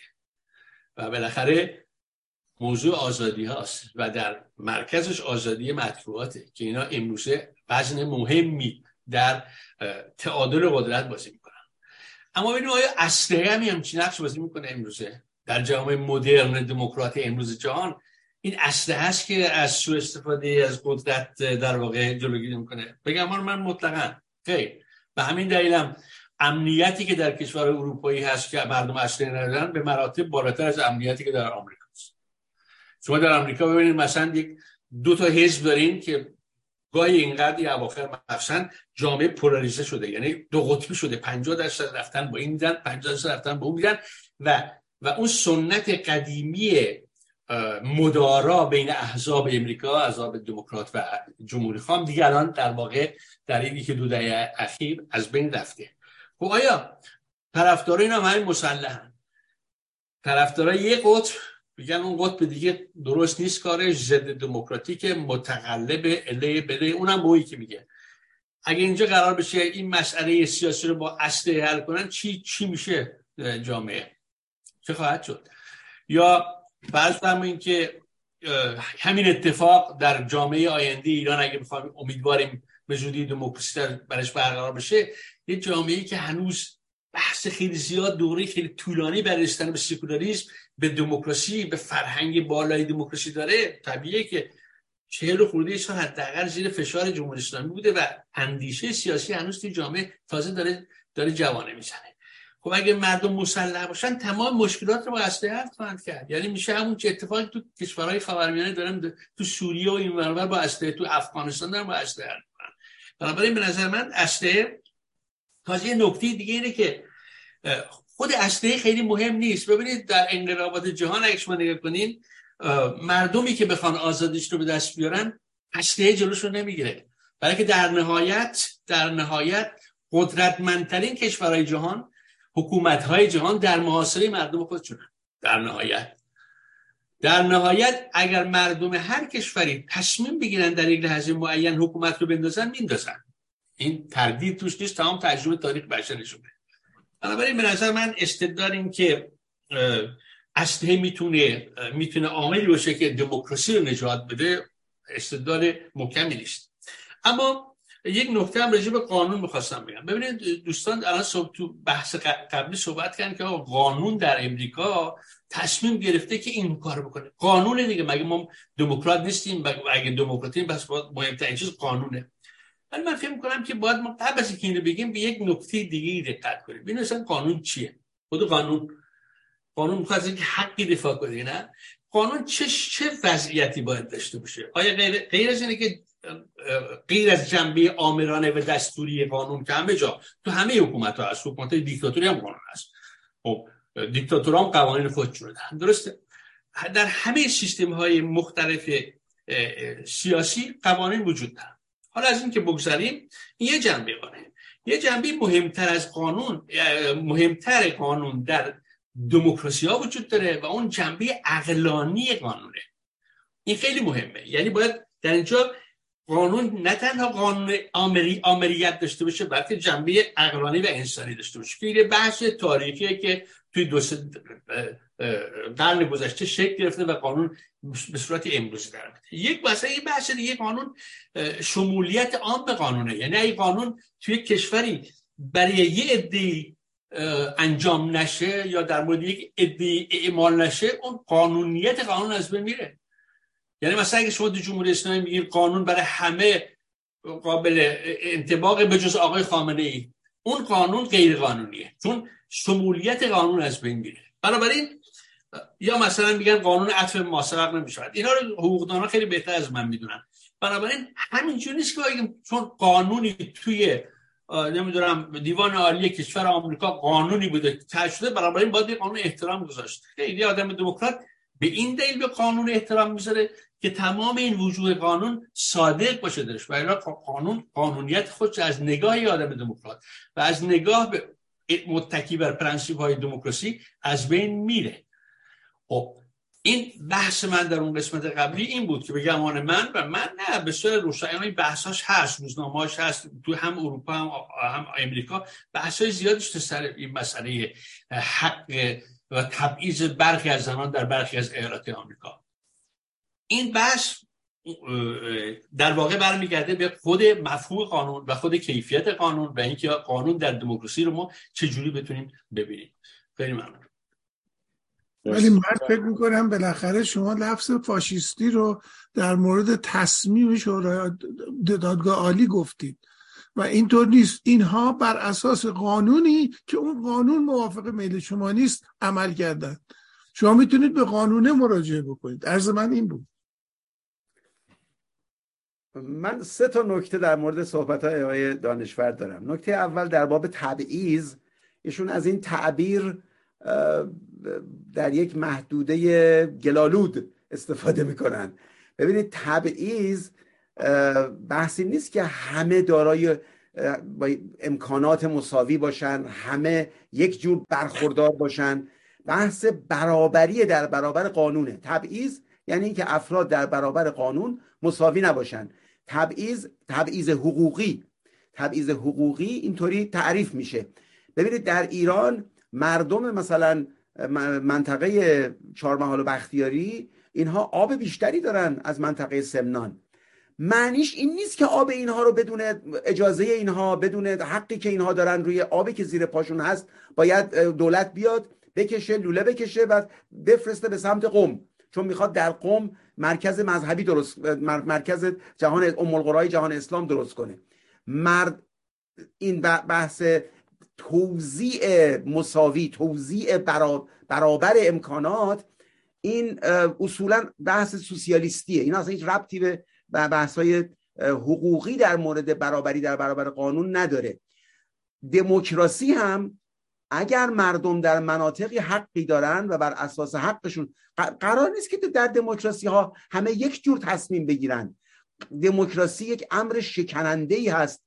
یک امری قابل چالش مدام تغییر می‌کنه و خاطر همین هم از افت مدام تغییر می‌کنه. اینطور نیست که شما انتظار داشته باشید که مردم یک ایالت باید مثل مردم ایالت دیگر در مورد سرنوشت خودشون تصمیم بگیرن. نتیجه بحث شما در این مورد این است که ما همه قدرت رو باید به دولت مرکزی تحویل بدیم. بعدم شما وقتی که همه قدرت رو به دولت مرکزی تحویل دادید چه تضمینی دارید که این دولت مرکزی این قدرت رو به ایالات به شهرهای کوچیک تحویل بده؟ اتفاقا حسن این تفاوت ها این است که مردم حق انتخاب دارن. شما در ایالت آلاباما زندگی می‌کنید که سخت استخدام جرین ممنوعه. اتوبوس هست هواپیما هست. بلند میشید سوار میشید میرید یه ایالت دیگری که جور دیگری هست از امکاناتش برخوردار میشید. راه ها اینطوری بسته نیست. اینجاست که تفاوت بین نظام های اسمشو فدرال نمی‌گذارم. دموکراسی های محلی دموکراسی های ایالتی دموکراسی در سطح ملی. اگر اینها در کنار هم وجود داشته باشه مردم دست بازتری دارن. شما از مقررات یک ایالت راضی نیستید نقل مکان می‌کنید به ایالت دیگر. قرار نیست که یک دولت فدرال برای همه 350 میلیون نفر یک باره تصمیم بگیره. اصلا این حق این که دولت ببینید این به این وجهش توجه کنید. این که دیوان عالی کشور میاد و این حقی رو که بهش یه دی می‌خوان واگذار کنن که آقا شما برای همه ما تصمیم بگیر. یک دیوان عالی کشوری که این حق به ایالت ها واگذار می‌کنه قابل تقدیر تر هست. یا دیوان عالی کشوری که همه حق رو برای خودش برمیداره. یک رئیس جمهوری مثل آقای واشنگتن که بعد از دو, دو, دو دورش تموم میشه میره سراغ باقش قابل احترام تره یا کسی که ابدا بخواد در قدرت باشه همه قدرت رو هم بخواد. اتفاقا این وجهش به نظر من خیلی معقول تره که یک دیوان عالی کشور تصمیم گیری در بسیاری از مسائل رو به دیوانهای عالی ایالات در امریکا ایالات هم دیوان عالی دارن. به دیوانهای عالی به قوه قانونگذار بسیاری از امور رو دیوان عالی کشور در امریکا اصلا بررسی نمی‌کنه. میگه آقا به ما ربطی نداره دخالت نمی‌کنن. این این بهتر از این است که دیوان عالی کشور در همه زمینه ها برای اینکه یک تساوی حقوقی برگزار کنه همه رو در اختیار خودش بگیره و هر روز حکم صادر کنه. این یک. نکته دوم در مورد امنیت که فرمودین اولا امنیت اروپا بخش قابل توجهش با پول امریکایی ها تامین می شده از بعد از جنگ جهانی دوم امروز هم هست. قرار نیست اروپایی ها اینو در حاشیه میگم. خیلی به بحث ما ربطی نداره. قرار نیست اروپایی ها امنیتشون رو به امریکا بفروشن چون امنیتشون ناشی از امنیتی است که امریکا برای اون قاره تأمین می‌کنه. امروز هم داره می‌کنه. یعنی هم داستان یوکرین. الان بیشترین پولی که داره به یوکرین ریخته میشه و امکانات و اسلحه پول امریکایی است اما ببینید در باب اینکه اسلحه برای حل منازعات سیاسی نیست همه با این امر موافقن. اسلحه برای دفاع شخصی است. اسلحه شخصی است برای دفاع شخصی. در هیچ کجای این تبصره دوم قانون اساسی امریکا نیامده است که در منازعات سیاسی شما حق دارید از اسلحه استفاده کنید. در امریکا مثلا ما چنین سنتی رو نداریم. که افراد برای منازعات سیاسی از اسلحه استفاده challenge بوده اومدن تو خیابون. چپ و راست. چپ ها اومدن نمی‌دونم ساختمون های مردم business های مردم آتش زدن در سال 2000 و کذا. راستام یه عده‌شون اومدن به کنگره حمله کردن. اما اینجا اصلا مسئله مسئله اسلحه نیست. اونا تنش است که در هر جامعه وجود داره. اسلحه تعریفش این قانونی بودن اسلحه در دست مردم اینم محدود به امریکا نیست. در سوئیس هم شما می‌تونید برید اصلا حق داشتن اسلحه داشته باشید. اصلا بحث امریکا نیست در اروپا هم شما می‌تونید اسلحه شخصی داشته باشید. اگر از یک مراحلی رد شید یعنی دولت تصمیم چک کنه ببینه شما یک شهروند سر حسابی هستید به شما حق خرید و نگه داشتن اسلحه میده. در دوره گذارم که فرمودید اتفاقا در دوره گذار برای اینکه یک گروهی نیاد همه قدرت رو به خودش اختصاص بده اتفاقا در از همون دوره گذار هم به شکل قانونی. من همیشه طرفدار این یعنی در هر جمله‌ای که میگم توجه داشته باشید که این قید قانونیشو می‌گذارم. در چارچوب قانون مردم حق دارن اسلحه داشته باشن. یعنی اینکه آقا کسی که سابقه جنایت داره به اون نباید کسی اسلحه بفروشه. کسی که مشکلات روانی داره به اون سابقه خودکشی داره نباید به اون اسلحه فروخت. تمام این جزئیات قانونیش رو من معتقدم باید رعایت بشه وگرنه قرار نیست که مثل کبریت به مردم اسلحه فروخته بشه. اما دیدگاه هایی که میان میگن که اسلحه کلا چیز خوبی نیست مردم به جون هم میفتن همدیگر رو می‌کشن. اسلحه در جامعه وجود داره. دولت ها میلیون ها اسلحه در انبارهاشون در پادگانهاشون دارن. این این دیدگاه خیلی آرمانگرایانه و خیلی رویایی این در عالم واقع وجود نداره. اسلحه در عالم واقع وجود داره. بحث این است که ما انحصارش رو در دست دولت قرار بدیم یا مردم هم می‌توانند از این ابزار قدرت برخوردار باشند. دو چیز یه چیز دو چیز از اینجا با هم خلط میشه. انحصار اعمال خشونت در دست دولت با انحصار داشتن اسلحه. من معتقدم انحصار اعمال خشونت مثلا برای مجازات در دست دولت باید باشه. این یک اصلی است که اگر نقض بشه شما هرج و مرج خواهید داشت. شما برادرتون کشتن خودت میرید بخوای عدالت اجرا کنی.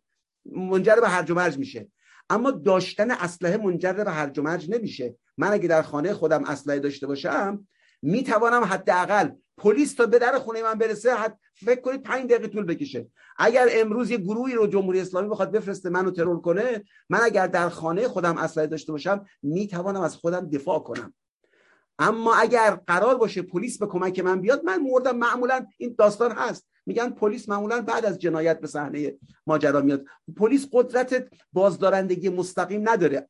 آره اگر گشت داشته باشن پایین میارن میزان جرم و جنایت رو. ولی نمی‌تونن جلوی برخی جنایت هایی رو که از قبل تصمیم گیری شده و عمده جلوی اونا رو نمی‌تونن بگیرن. برای همین شما در یک کشور بزرگ به این بزرگی در سطح امریکا پلیس نمی‌تواند برای تک تک شهروندان امنیت ایجاد کنه. از همین جهت هم هست که اسلحه می‌تواند به ما کمک کنه اما اون جنبه بازدارندگی رو هم داره. در یه جامعه که مردم اسلحه دارن حکومت نمیاد تو خیابون همینطور اسلحه رو به روی مردم یک مرتبه در زاهدان صد نفر رو قتل عام کنه در یک روز. در یه جامعه که مردم حق اسلحه داشتن داشته باشن چنین اقداماتی به شدت نادر میشه. به صورت عرف در نمیاد. در ایران هم من فکر نمی کنم تصور ما این باشه که فردا اگه جمهوری اسلامی رفت قدرتی که بر سر کار خواهد آمد گل و بلبل تمام حقوق مردم رو به رسمیت می‌شناسه نهادهای مدنی همه شکوفا میشن آزادی بیان رسانه ها از اون روز به شکل حد اکثریش وجود خواهد داشت. چنین تصوراتی تصورات به نظر من یکم خامه. ده ها سال طول می‌کشه تا در ایران نهادهای مدنی قدرت پیدا کنند رسانه ها قدرت پیدا کنند. در این میان نمی‌شود امور رو یعنی حق دفاع شخصی رو به پلیس و به دولت و به نهادهای نظامی به نظر من واگذار کرد. در مورد قانون ببینید بحثی که آقای دانشور می‌کنن در مورد قانون عمدتا بحث محتوایی است. بحث محتوای قانون اهمیت داره. شما می‌تونید محتوای قوانین رو چالش کنید. اما در مورد قانون همچنین در مورد فرایندهای قضایی هم این مسئله مهمه که ساز و کار و صورت اهمیت بیشتری از محتوا داره. چرا گفته میشه که آقا مثلا در دادگاه باید وکیل حضور داشته باشه؟ باید دستگاه قضایی مستقل باشه قاضی باید مستقل باشه بهتری که هیئت منصفه وجود داشته باشه. اینا همه اون فرایند رو ایجاد می‌کنه. فرایند قانونیه مهمتر از این است که اگر حالا یه نفر در دادگاه مثلا هیئت منصفه در یه شهری همشون این رنگی باشن یا اون رنگی باشن یا حکمی داده باشن. اون فراینده اهمیتش بیشتر هست در حفظ عدالت تا صرفا محتوایی که در قانون اومده. در امور جاری جامعه هم مکانیزمی که قانون گذاشته میشه. مکانیزمی که شما قانون رو چالش می‌کنید در مثلا دیوان عالی. مکانیزمی که افراد حق دارن قوانین رو مورد انتقاد قرار بدن. مکانیزم داد مدارس حقوق دانشکده های حقوق چجوری اینها افراد رو می‌گیرن؟ چجوری اینها پرورش پیدا می‌کنن؟ اون مکانیزم ها اهمیتش بیشتر از محتوای محتوایی است که در متن قانون اومده. چون اون محتوا قابل تفسیره. افراد می‌تونن اونها رو به صور مختلف تفسیر کنن. اما این که آقا و... کسی که متهمه حق داشتن وکیل داره این قابل تفسیر نیست. مردم اینو می‌فهمن. اگر قوه قضاییه بیاد یه دکون دستگاهی درست کنه برای شما وکیل درست کنه اینو مردم می‌فهمن که این قلابیه.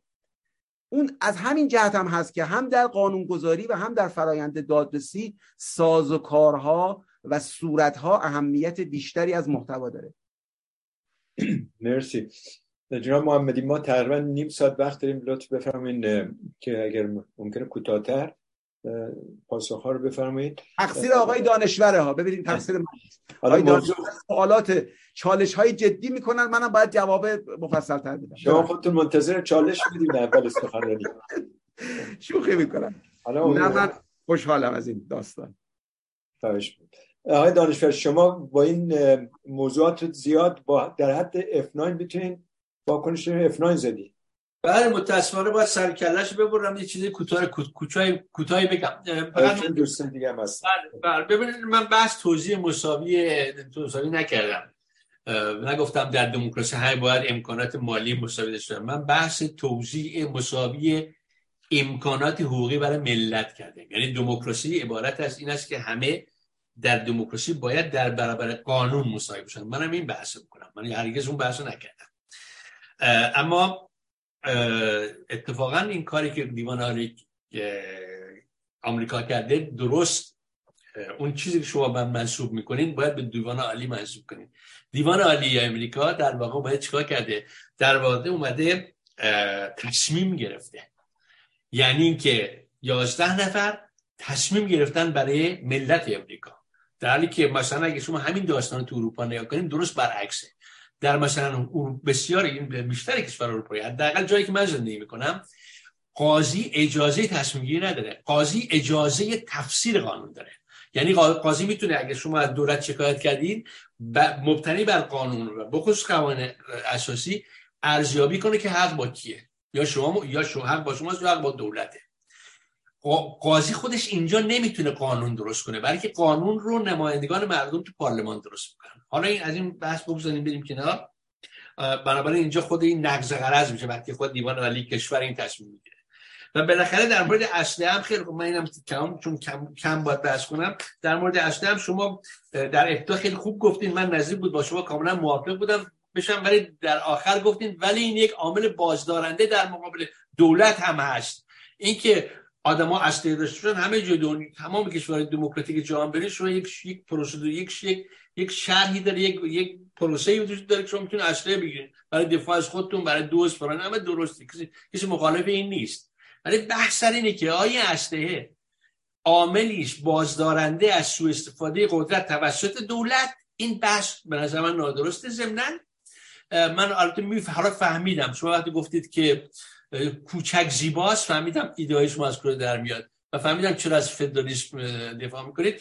ولی خب من وارد بحث نمیشم چون بحث خیلی طولانیه. به نظر من فدرالیسم یک جریان بسیار عقب مونده ای از نظر تاریخی زمانش گذشته و امروز جهان جهان مدرن داره از این حتی خب، بحث فدرالیسم نداره حتی آخرین جمله رو بگم. حتی کنفدراسیون اتحادیه اروپا داره تبدیل به یک تبدیل شد به یک یک یک کشور فدرال و الان داره میره به سوی میره به سوی یک کشور واحد. یعنی هنوز نره نرسیده به مسئله. این بحثی که بسیاری از خود روشنفکرای اتحادیه اروپا دارن می‌کنن و این و این راه حلی بوده که برای حل مشکلاتی که تو اروپا وجود داشته. به حال این هیچ من وارد بحث دیگه نمیشم. گفتم چند نکته بگم. دوست وقت دوستان نگم مرسی. آقای سنی ببخشید شما با شما من آقای حسین نژاد میارم که دفعه اول نوبت گرفتن. اگه فرصت شد باید به شما وقت میدم. نخیر قربان من فکر می‌کنم سوالم اصلا پس بگیرم. چون فکر می‌کنم جناب محمدی هم دیگه وقتشون خیلی نباشه. متشکرم. بله نیم ساعت بیشتر وقت ندیم. آقای حسین نژاد بفرمایید. بله با درود به دوستان. درود سپاس از آقای محمدی. خیلی ممنون و خوش آمد میگیم بهشون به مهستان ایمان جرامی. من در رابطه با با هیته تخصص خودم اسلام و قرآن و عربی و همچنین فضای مذهبی که عمری زندگی کردم با آخوندا و با مذهبی نامجم در این رابطه در فردا یعنی مسئله سکولاریسم در فردای ایران باید در هر وضعی باشه نسبت تقریبا نزدیک به لایسم. اصلا زدیت ندارن. یه نوعی از سکولاریسم لایسیته مناسب ترین در رابطه با فردای ایران من در فرانسه هستم می‌بینم. همین روش فرانسه است. لایسیته یعنی چون مسئله اسلام اولا بسیار فرق می‌کنه اساسا اسلام با مسیحیت فرق می‌کنه. یک دین کاملا سیاسیه و مخصوصا تشیع شیعه و دستگاه آخونده شیعه بسیار پتانسیل چشیده شدن به سیاست و ابراز حکومت و بکش بکش داخلی با طبق همین آیات قرآن و احادیث و اینها داره و تروریت و ترویج تروریسم. اصلا تو بطنشه متنشه و اونهایی که واقعا مثل مشروطیت و سالیان آخونده در کنار حکومت بودن اینها رو ببینیم که اون وجه تروریسم و حکومت و سیاست اینها اومد چربید مغلوبش کرد. عمری سالیان سال قرنها خوندم گفت آقای امام حتی تو شیعه. اصلا حکومت اسلامی و گردن زدن و کشتن و پیاده کردن احکام اسلام امام زمانی میاد. خیلی از و همین فضل الله نوری بود چه گفت؟ آقا باید همین الان پیاده شدیم حکومت مشروط که گرفتن؟ اعدام کرده ولی زنده شد. با خمینی و با همین آخونده زنده شد و دیدیم حکومت کرد. این خطر همیشه هست. بنابراین اتوماتیک اصلا فردای انقلاب پیروزی انقلاب مردم و زن زندگی آزادی در همین راستای نسل جدید و سقوط سرنگونی این نظام اصلا به طور کلی خواست مردم این میشه اصلا که این دستگاه برچیده بشه. دستگاه روحانیت و خوندیست در ایران مطلقا مثل چلیسا و دستگاه آخوندی و بودن اینها نباید باشه. درست مساجد باید باشه مذهب مردم هیچ کاری نداریم اعتقادات مردم. هر محله مسجد خودشو داره هر کس می‌خواد بره تو نماز بخونه. یه چیزی به عنوان آخون قبول داره. همونجا لباس بپوشه بره امام جماعت بشه و در بیاد لباس روحانیت باید در بیاره. اصلا در جامعه ممنوع خواهد مسلمه باید ممنوع بشه. الان که حکومت دستگاه آخونده حاکم امامه رو بر میدارن ملت. در فردا اصلا نمیشه جامعه آخوند را بره تو خیابون با اینه که هر مسجدی بر آزاد سینه بزنن دعا بخونن هر داخل مسجد هر چیز می‌خواد بره جامعه نباید مذهب بیاد تو جامعه. بعد هم تبلیغات آزادی بیان بله هر حزب. مطلقا حزب سی... اسلام سیاسی باید ممنوع باشه. اصلا اسلام سیاسی نمی‌تونه باشه. الان شما حرف خوبی گفتید. خیلی من زود همین حرفی که در ذهن داشتم بخوام بجم یه استدلال خوبی پیدا کردم در و اسلحه که گفتید. به کسی که قبلا سابقه محکومیت سابقه جنایت دارید که نباید داد با اون اصله آزاد باشه. آزاده. آقا به آخونده هم اگر آزادی بیان برای همین آخونده و مذهبی بالای منبر رفته اگه بدی که هر چی می‌خواد دلش بخواد بجه. این همین اصله دادن دست همین قاتل جنایتکار دیروزه. چون چون اینا الان تو فرانسه تقریبا نزدیک سی تا مسجد رو بستن. دولت دموکراتیک فرانسه سی تا مسجد بستن؟ امام جماعت حق نداره بره منبر. برای اینکه میره رفته منبر. اون مسجدهایی که خود نماز جمعه رفته خطبه خونده آیات تروریست قرآن خونده. وزربوهم فقتلوهم حیث سقفتموهم و و و ایزا لقیتم الذین کفروا فزر بر رقاب بابا آیه می‌خونه به ترجمه هم می‌کنه به فرانسه. به جوون ها میگه آقا این کافر هر جا دیدین گردنشو بزن. خب همینطور میشه که بچه دانش آموزه میره سر معلمشو می‌بره. این تعطیل کرد چه آزادی بیان. اینه که یه نجر اینها و آموزش و کتاب های درسته باید گفت آقا این کتاب های آخونده بخونید اینه. ولی این که بخواد ترویج بکنه و تفسیر بکنه و اینو بخواد تبلیغ بکنه و این کتاب این مثلا قرآن رو تفسیر یا مثلا اسلام سیاسی و اون چنان که هست داعش و اینها رو می‌بینیم اسلام واقعی تبلیغ می‌کنه. به این این جور مسلمه که به این اینطوری جواب نمیده و این تجدید خواهد شد در جامعه. حتی نه به صورت قدرت گرفتن بلکه به صورت ترور و و مزاحمت برای دولت مردمی دولت دموکراتیک و سکولار دموکراتیک همیشه ایجاد مزاحمت خواهند کرد مدرسه دخترت نظر بره مدرسه تبلیغ می‌کنه تو کوچه. کوچه می‌بینی که نمی‌ذاره تو دخترش بره مدرسه؟ یا دهات رو روستاها. می‌تونن کاملا افکار روستایی ها رو عوض کنن. که دختر چنانچه شاه زمان شاه. زمان شاه تو هیچ روستایی مدرسه دخترانی نبود. و آخون نمیذاشت. دلش می‌خواست بذاره می‌خواست بذاره. کمتر از همه دبیر تعداد ما شهر ما فقط یه دونه دبیرستان دخترانه داشت. برای اینجا نمیذاشتن اکثر بازاری ها و خیلی ها بازاری ها مذهبی ها نمیذاشتن دخترشون به خاطر تبلیغ آخونده. اینی که اگر بخوای اینجور تبلیغات بکنن به عنوان آزاد بیان سو استفاده بکنن مسلمشه در فردای جامعه ایران. مقرراتی در رابطه با مذهب و اسلام تشیع آخوندا و سیستم دستگاه آخوندا و حوزه و تدریس و مستقلشون با وجوهات مستقلشون باید برچیده بشه.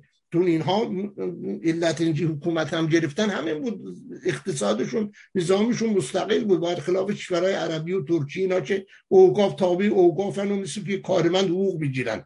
حتی در اسلام فردای ایران اینجوری هم نمیشه کرد. باید خود اهالی محل هر کسی می‌خواد انتخاب کنه بره نماز بکنه یا مدرسه دینی می‌خواد خودشون تامین کنن فقط برای خودشون. ولی باز هم باید تحت کنترل و دخالت دولت باشه. سکولاریسم این شکلی در ایران فردا به نظر من مناسبه. یعنی با تشکر ببخشید. ممنون از شما. خیلی کوتاه ببینید با نتیجه ای که ایشون مد نظرشون هست من کاملا موافقم. اینکه ما نهادی به اسم روحانیت نباید در ایران داشته باشیم. اینها اگر می‌خوان کسی می‌خواد امام جماعت باشه حالا در مسجد لباس خاصی بپوشه. چنین یعنی ترتیباتی رو که مطرح کردن من با همه اونها موافقم. اما بحثی که من ابتدا باز کردم این بود که ما چگونه می‌توانیم به اونجا برسیم؟ راحل راهکارهای اجراییمون چیه؟ ما نمی‌خوایم در ایران آینده یک قدر قدرت یک دیکتاتور صالح داشته باشیم که بر اساس یک سری دستورات چنین شرایطی رو برای ما به وجود بیاره چون شکننده است. اگر قرار باشه که از بالای سری دستورات داده بشه که مذهب روالش در ایران اینه یا اینکه نهادهای دینی رو دولتی کنیم مثل اونچه که مثلا در ترکیه اتفاق افتاده من فکر نمی کنم که اینها در دراز مدت جواب میده چون از یک شما یه مسیر رو میبندید از یه مسیر دیگه این داستان برمیگرده. اینجاست که این مکانیزم اهمیتش زیاد میشه. یک اینکه داستان قانونگذاری در چارچوب قانونگذاری. چون وقتی قانون نوشته میشه این قانون چکش می‌خوره. بسیاری از عرف ها و سنت ها توی این قوانین لحاظ میشه. کار یک نفرم نیست از جنبه آمرانه خارج میشه مردم راحتتر اینها رو میپذیرن. تو بحث حقوقیش این که باید بر اساس شکایت در دادگاه ها جلوی بسیاری از این امور رو گرفت. ببینید الان من معتقدم در ایران اگر مردم حق شکایت از نهادهای مذهبی رو داشته باشن تمام مساجد کشور رو میشه بست. یعنی اگر شما یک قوه قضاییه مستقل داشته باشید تمام مساجد کشور دارای بسیج بوده. محل اعزام نیرو توسط بسیج برای کشتار مردم برای آزار مردم تمام این نهادها مجرمن. یعنی تمام مساجد کشور 54 هزار مسجد در ایران وجود داره و 54 هزار قرارگاه بسیج در این مساجد وجود داره. در چارچوب قانون شما اصولا نیازی ندارین که از بالا یک باری یه روزه دستور بده که تمام مساجد رو باید بست. مساجدی که مساجدی که ازشون به عنوان مقر سرکوب و کشتار استفاده تمام این مساجد رو یک به یک مردم این کار مردم باید بکنن. این کار اگه از بالا انجام بشه دوباره این مساجد برمیگرده. این باید از پایین مردم اگر نسبت به مسجد محلشون سوء استفاده از مسجد محل اینه که بازدارندگی ایجاد می‌کنه. مردم می‌توانند شکایت کنند که آقای مسجد ما بسیج داشته و مرکز بسیج نیرو برای کشتار و شکنجه بوده. از مساجد در طی این سالها برای زندان یعنی در واقع بازداشتی ها رو به مسجد می تو مساجد مردم رو شکنجه دادن.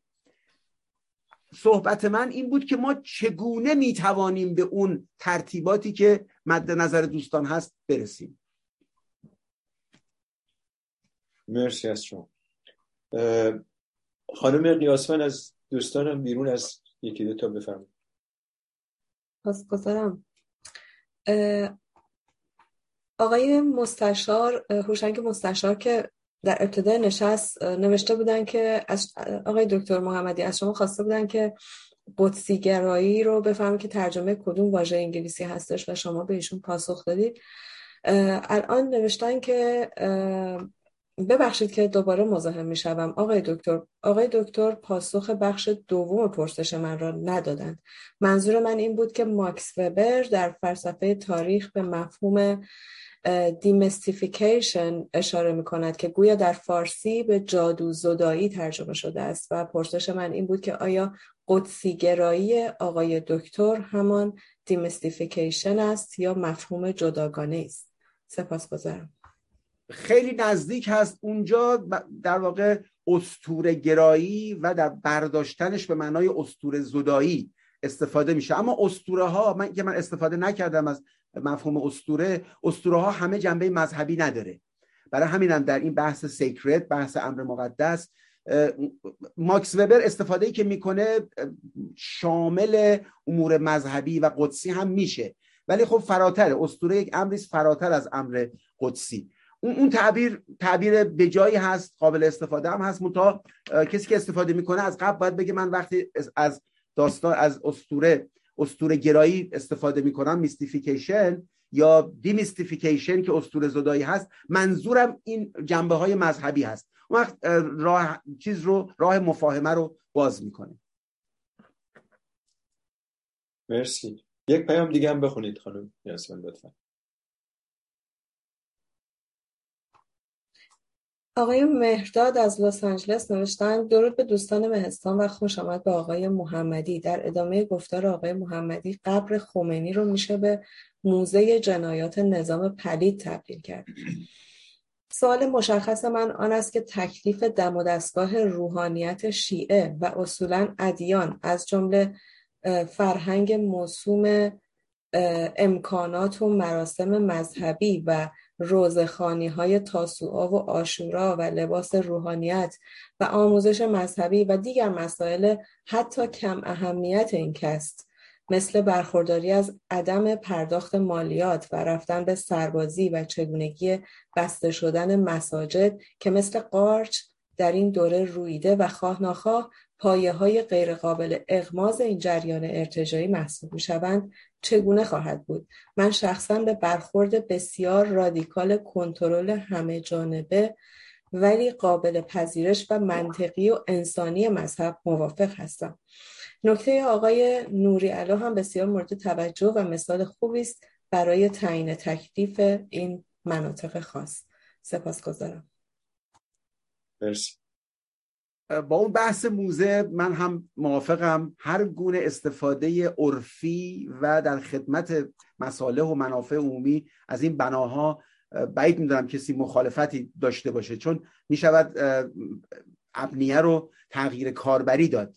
امری که در همه جای دنیا هم اتفاق میفته اما در مورد دستگاه روحانیت شیعه ما در ایران آینده بر اگر این سرهیافتی رو که من مطرح کردم در چارچوب پارلمان در چارچوب دستگاه قضایی یعنی در واقع خلعیت از امکاناتی که اینها غصب کردن در طی پنج دهه گذشته و اون بحث تراما می شود کلا این داستان روحانیت شیعه و نهادهای مذهبی رو همه رو داستانشون رو تمام شده انگاش ولی شما آز... اگر قرار باشه آزادی های مذهبی در جامعه داشته باشید در حیطه خصوصی نه در حیطه عمومی. این داستان محرم و نمی‌دونم تکیه زدن تو خیابون و معلومه که اینها همه جمع خواهد شد. چون این اصلا ربطی به فضای عمومی نداره. اما اگر یک خانومی می‌خواد از یک آقایی دعوت کنه در خونش بیاد و روزه بخونه و پولی در اختیار او بگذاره اینها رو هیچ قانونی در هیچ کجای دنیا نمی‌تونه ممنوع کنه. اینا اموری است که بین افراد در واقع یک نوع معامله است یک نوع ترانزکشنه. بین افراد هیچ نظام حقوقی دموکراتیک هیچ نظام حقوقی مبتنی بر آزادی های فردی نمی‌تواند اینها رو محدود کنه. یا اینکه اگر یک کسی در خانه خودش کلاس مثلا آموزش قرآن داشته باشه یا نمی‌دونم رسائل و مکاسب درس بده اینا نمیشه شما جلوشو بگیرید. در چارچوب های اصولیش اینکه در گستره عمومی قرار نیست که یکی اولا مذهب رسمی نداریم. در گستره عمومی هم هیچ مذهبی حق هیچ گونه استفاده از امکانات عمومی رو نداره مگر اینکه براش بپردازه. آره شهرداری یک سالونی داره یه دی میان می‌خوان اجاره کنن. برای مراسم خاصی برای مراسم مذهبی. شهرداری می‌تونه با اینها معامله کنه. می‌تونه بکنه می‌تونه هم نکنه. به اینها واگذار کنه که این مراسم رو برگزار کنن و هزینه رو بگیره. مثل اینکه در همه جای دنیا چنین اتفاقاتی میفته. اما در حیطه خصوصی اونجاها خط قرمزه. اونجاها شما نمی‌توانید بگید که آقا مردم حق ندارن تو خونه هاشون روزخانی بر آره نمی‌تونه بلنگو بذاره تمام همسایگی رو براشون مزاحمت ایجاد کنه. اما یه هیئت مذهبی تو خونش در دوره شاه هم بوده. در آینده هم می‌تواند باشد. اتفاقا جمهوری اسلامی اون روال ها رو برهم زد. قدیم این هیئت های مذهبی دکون و دستگاهی در جامعه نداشتن. تو خونه ها برگزار می‌شدن. یه دی میومدن یا آخوندی هم بعد از ظهر جمعه میومد یه سخنرانی می‌کرد برای مثلا 50 نفر 30 نفر می‌رفتن سراغ زندگیشون.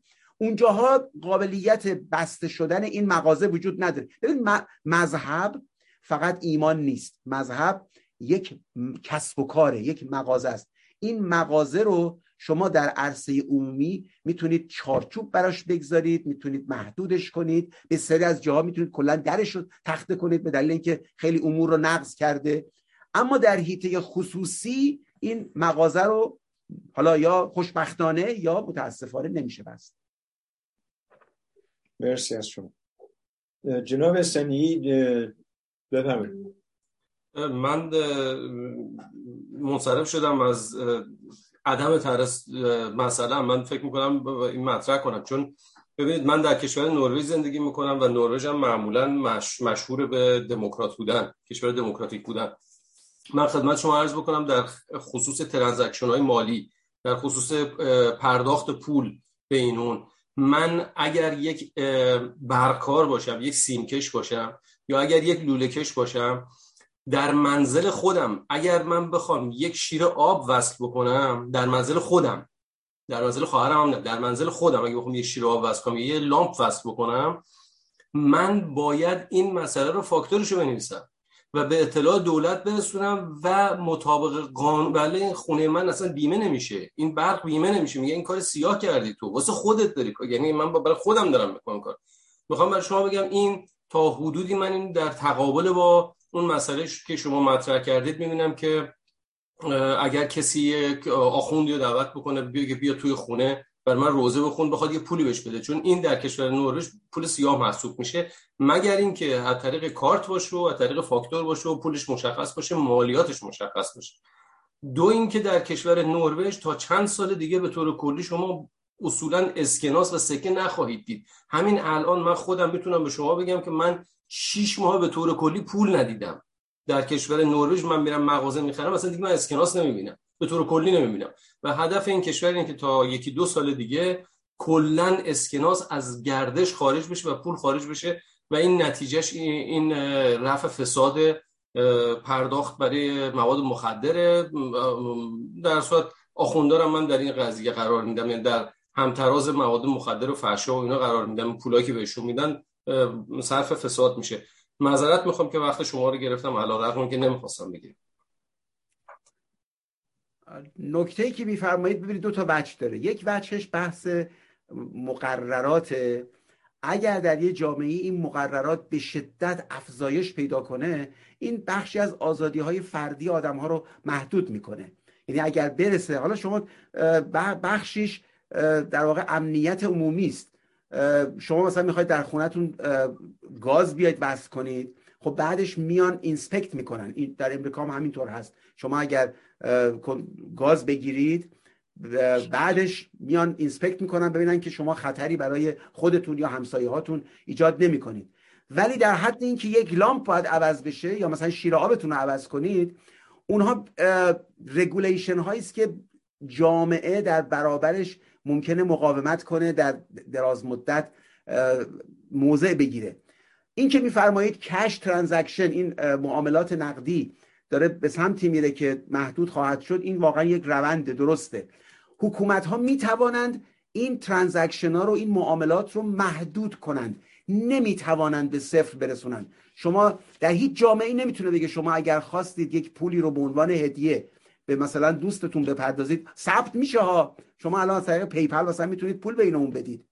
ولی اینکه میزانش چقدره باز محدودیت میشه روش گذاشت ولی اینو نمی‌توان به صفر رسوند. از همین جهت هم هست که خدمات مذهبی در حد فرد به فرد اینها قابل حذف شدن به نظر من نیست. چون در بازار سیاه رو باز می‌کنه حالا شما از به آخوندی که دعوت کردید خونتون بهش کش نمی‌تونید بدید. کیسه برنج که می‌تونید بدید که.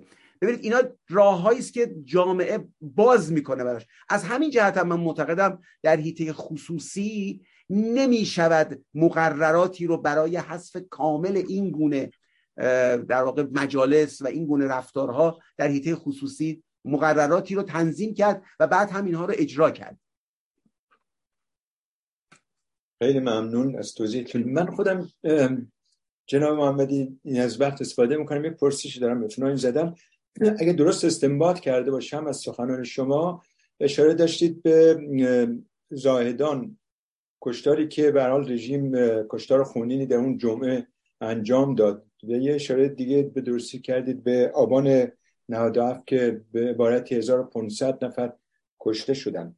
و آیا دید نظر شما این بود که اگر این مردم مسلح بودن این کشتارا پیش نمی آمد؟ اگر جواب آری است پس نظرتون راجع به وقایع جنبش به اصطلاح زن زندگی آزادی چیست که مردم با دست خالی رفتن و این وضع پیش اومد؟ خیلی ممنون میشم از توضیح اون دوتا که دوتای اول که واقعیت این, این رو گفته بود من فرمانده بسیج. گفته بود در واقع نقد کرده بود از آقای نقدی که آقای نقدی در آبان 98 بسیجی ها رو همه مسلح کرد فرستاد خیابون گفت هر کی می‌خواید با سلاح جنگی حالا این این دور یک مقدار اینا کوتاه اومدن ساچمه ای می‌زدن بخشایشون در برخی مناطق. با سلاح جنگی مردم رو مورد حمله قرار دادن. در این دوره همین کاری کردن. حالا ساچمه ای بوده مردم رو کور کردن نمی‌دونم آسیب زدن. در یک مواردی هم از سلاح جنگی استفاده کردن که منجر شده به کشته شدن بیش از 500 نفر. من سوالم این است با کسانی که در ایران در همه جای دنیا آیا حکومت اگر متوجه این موضوع باشه که مردم قدرت مقابله دارند آیا به همون شکل سرکوب می‌کنه که وقتی مردم قدرت مقابله ندارند؟ اصلا عقلانی می شود چنین تصوری کرد. اگر امروز حکومت تصور کنه که در تهران ده میلیون مردم اسلحه دارند از AR-15 تا کلاشنیکوف تا نمی‌دونم انواع و اقسام سلاحایی که انواع کلت سلاحهای کمری خودکار نیم خودکار اتوماتیک انواع و اقسام. آیا حکومت این رو چنین تصوری رو داره که میشه مردم رو اینجوری کشت؟ آقای سعید حجاریان بعد از سال 78 که دانشجوها به خیابان اومدن خود آقای حجاریان به من گفت که در جلسه خصوصی آقای خامنه ای گفته بود اگر اینها شروع کردن به سمت خانه من آمدن تا یک میلیون نفر رو می‌تونید بکشید. این تصور از کجا نشأت می‌گیره؟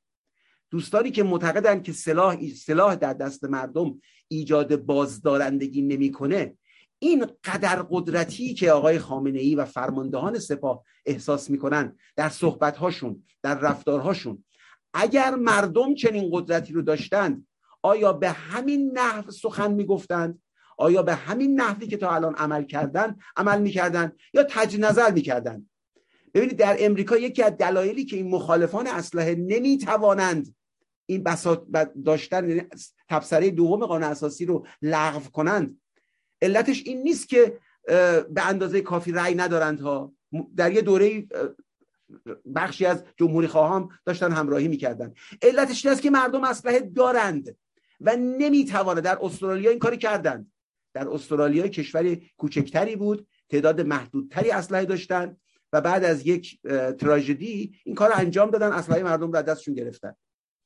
در امریکا این کار رو نمی‌توانند بکنن چون تعدادش زیاده. چون مردم حاضر نیستن این اسلحه ها رو در اختیار حکومت چون تنش داره.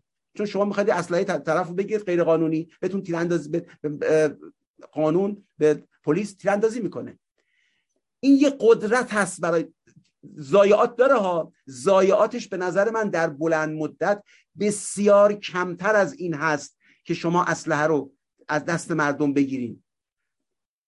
بله یه کسی دیوانه پیدا میشه میره توی فروشگاه 13 نفر رو می‌کشه. یه دیوانه میره کلیسا 9 نفر رو می‌کشه. از این اتفاقات میفته. در در عالم واقع هم اصلا لازم نیست که اسلحه شما داشته باشید. با طرق مختلف می‌شود این کارا رو کرد. اما ضایعاتش بسیار کمتر از این هست که حاکمان وقتی تصمیم می‌گیرند که این کاری رو انجام بدن این بازدارندگی ایجاد می‌کنه. دموکراسی هم مطلق نیست. نهادهای مدنی مطبوعات تمام اینا قابل دستکاریه. تمام این نهادها رو میش دولت یک دولت قدر قدرت دولتی که دیدگاه های اقتدارگرایانه و تمامیت خواهانه داشته باشه حتی در دموکراسی غربی می‌تونه اینها رو دست، دستکاری کنه باشون معامله کنه. همونطوری که در دوره های مختلف در امریکا در اروپا شده این اتفاقات واقع شده. هیتلر با دموکراسی سر کار اومده.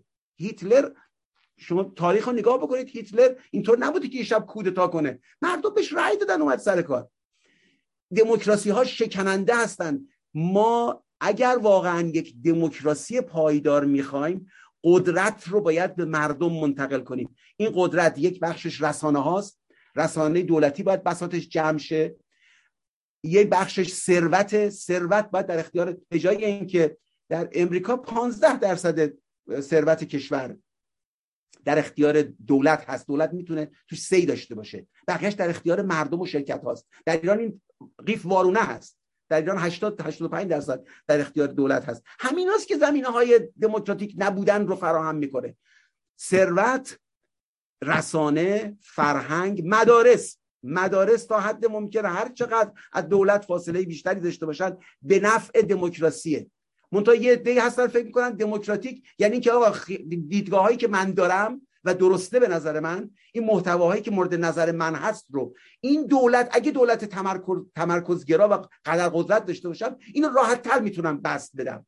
بله به شما قدرت میده اما این امکان فراهم می‌کنه که نفر بعدی که میاد از حیث احترام به حقوق مردم مثل شما نباشه. مرسی از شما. ما سه دقیقه دیگه خسته نباشید. سه دقیقه دیگه وقت داریم جناب محمدی. و آخرین نفرم F9 آقای دانشوره امیدوارم که دیگه وقتمون مناسب باشه. بفرم آره منم سعی می‌کنم کوتاه یعنی ده دیگه F9 صحبت کنم. مسئله فقط من خواستم بگم که از نگاه یه آدم دموکرات راست تئوری کاربرد اسلحه در انقلاب یا در قیامش مانعی نداره این حرف نادرستی بیم که دموکرات ها حتما خواهان تحول مسالمت ها میشن. هرگز هم چیزی نیست. و در دوران دموکراسی هم همینطور. دموکراسی با چنگ و دندان و اسلحه از خودش دفاع می‌کنه. این این مسئله اسلحه. ولی بحث اساسی من از بحثی که حالا دیگه حالا دیگه زمانش گذشت فکر نداریم اینه که مهمتر از اصلی یه چیزی وجود داره و او اراده جمعه. اگه در ایران ما همین امروز اراده جمع بر این تعلق بگیره که حکومت رو بخوان بیاندازن اون دستور خامنه ای که یک میلیون رو بکشین یا دو میلیون رو اله کنین بله کنین اون هیچ کاربردی نخواهد داشت و چون اتفاقی نخواهد افتاد. قویتر هزاران برابر قویتر از حکومت خامنی و لاتولوتای دورورش این کار نتونستن بکنن. زمانی که با یک ملت یک پارچه مصمم برای تحولات جور بودن. حالا بحثی نمیشه سیاد بکنه ولی در مورد امریکا می‌خوام بگم بگمان من یعنی با من معتقدم. این در واقع این لابی های اصلی فروش امریکان که این موضوع رو خیلی روش وایسادن و نمیشه کارش کردن. وگرنه امریکا وگرنه امریکا اون چیزی که دموکراسی امریکا رو نجات میده این هفتیرایی نیست که مردم به صورت به صورت انفرادی تو خونه دارن. اونم مردمی که منقسم شدن به دو قطب کاملا متضاد بنابراین در این صورت آوردن اصلی تو امریکا یعنی جنگ داخلی و قدر خیلی ممنون. مرسی. جناب محمدی آخرین کلام جنبندی کوتاهتون رو بفرمایید. خستم هستی ولی برام خیلی مختصر منم معتقد هستم که آقای خامنه‌ای دیگه امروز این قدرت رو نداره. این متنی که دیروز منتشر شده بود با فرماندهان سپاه دقیقا نشون می‌داد که سرکوب به اون شکل گستردهش دیگه در ایران غیر ممکنه آقای خامنه‌ای دیگه این قدرت رو نداره. شاید آقای خمینی چنین قدرتی رو داشت. که در یک در دوره کوتاهی چند هزار نفر رو در زندان ها اعدام کنه و قضیه رو کاملا بپوشونه. امروز اصلا نه جامعه نه تکنولوژی هیچ کدوم اقتضای این قضیه رو نداره. آقای خامنه ای نمی‌تواند چنین کند حتی اگر اراده کنه.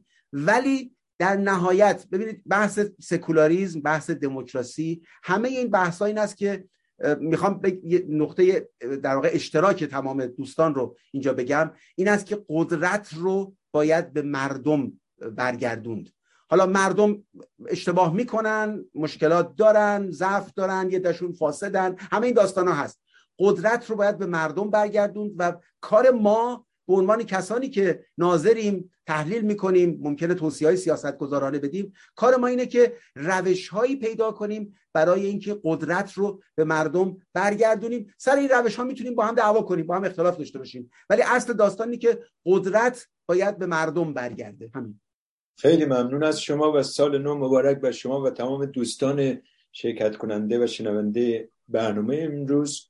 با امیدی که دوباره شما رو در اینجا در سال پیش رو داشته باشیم.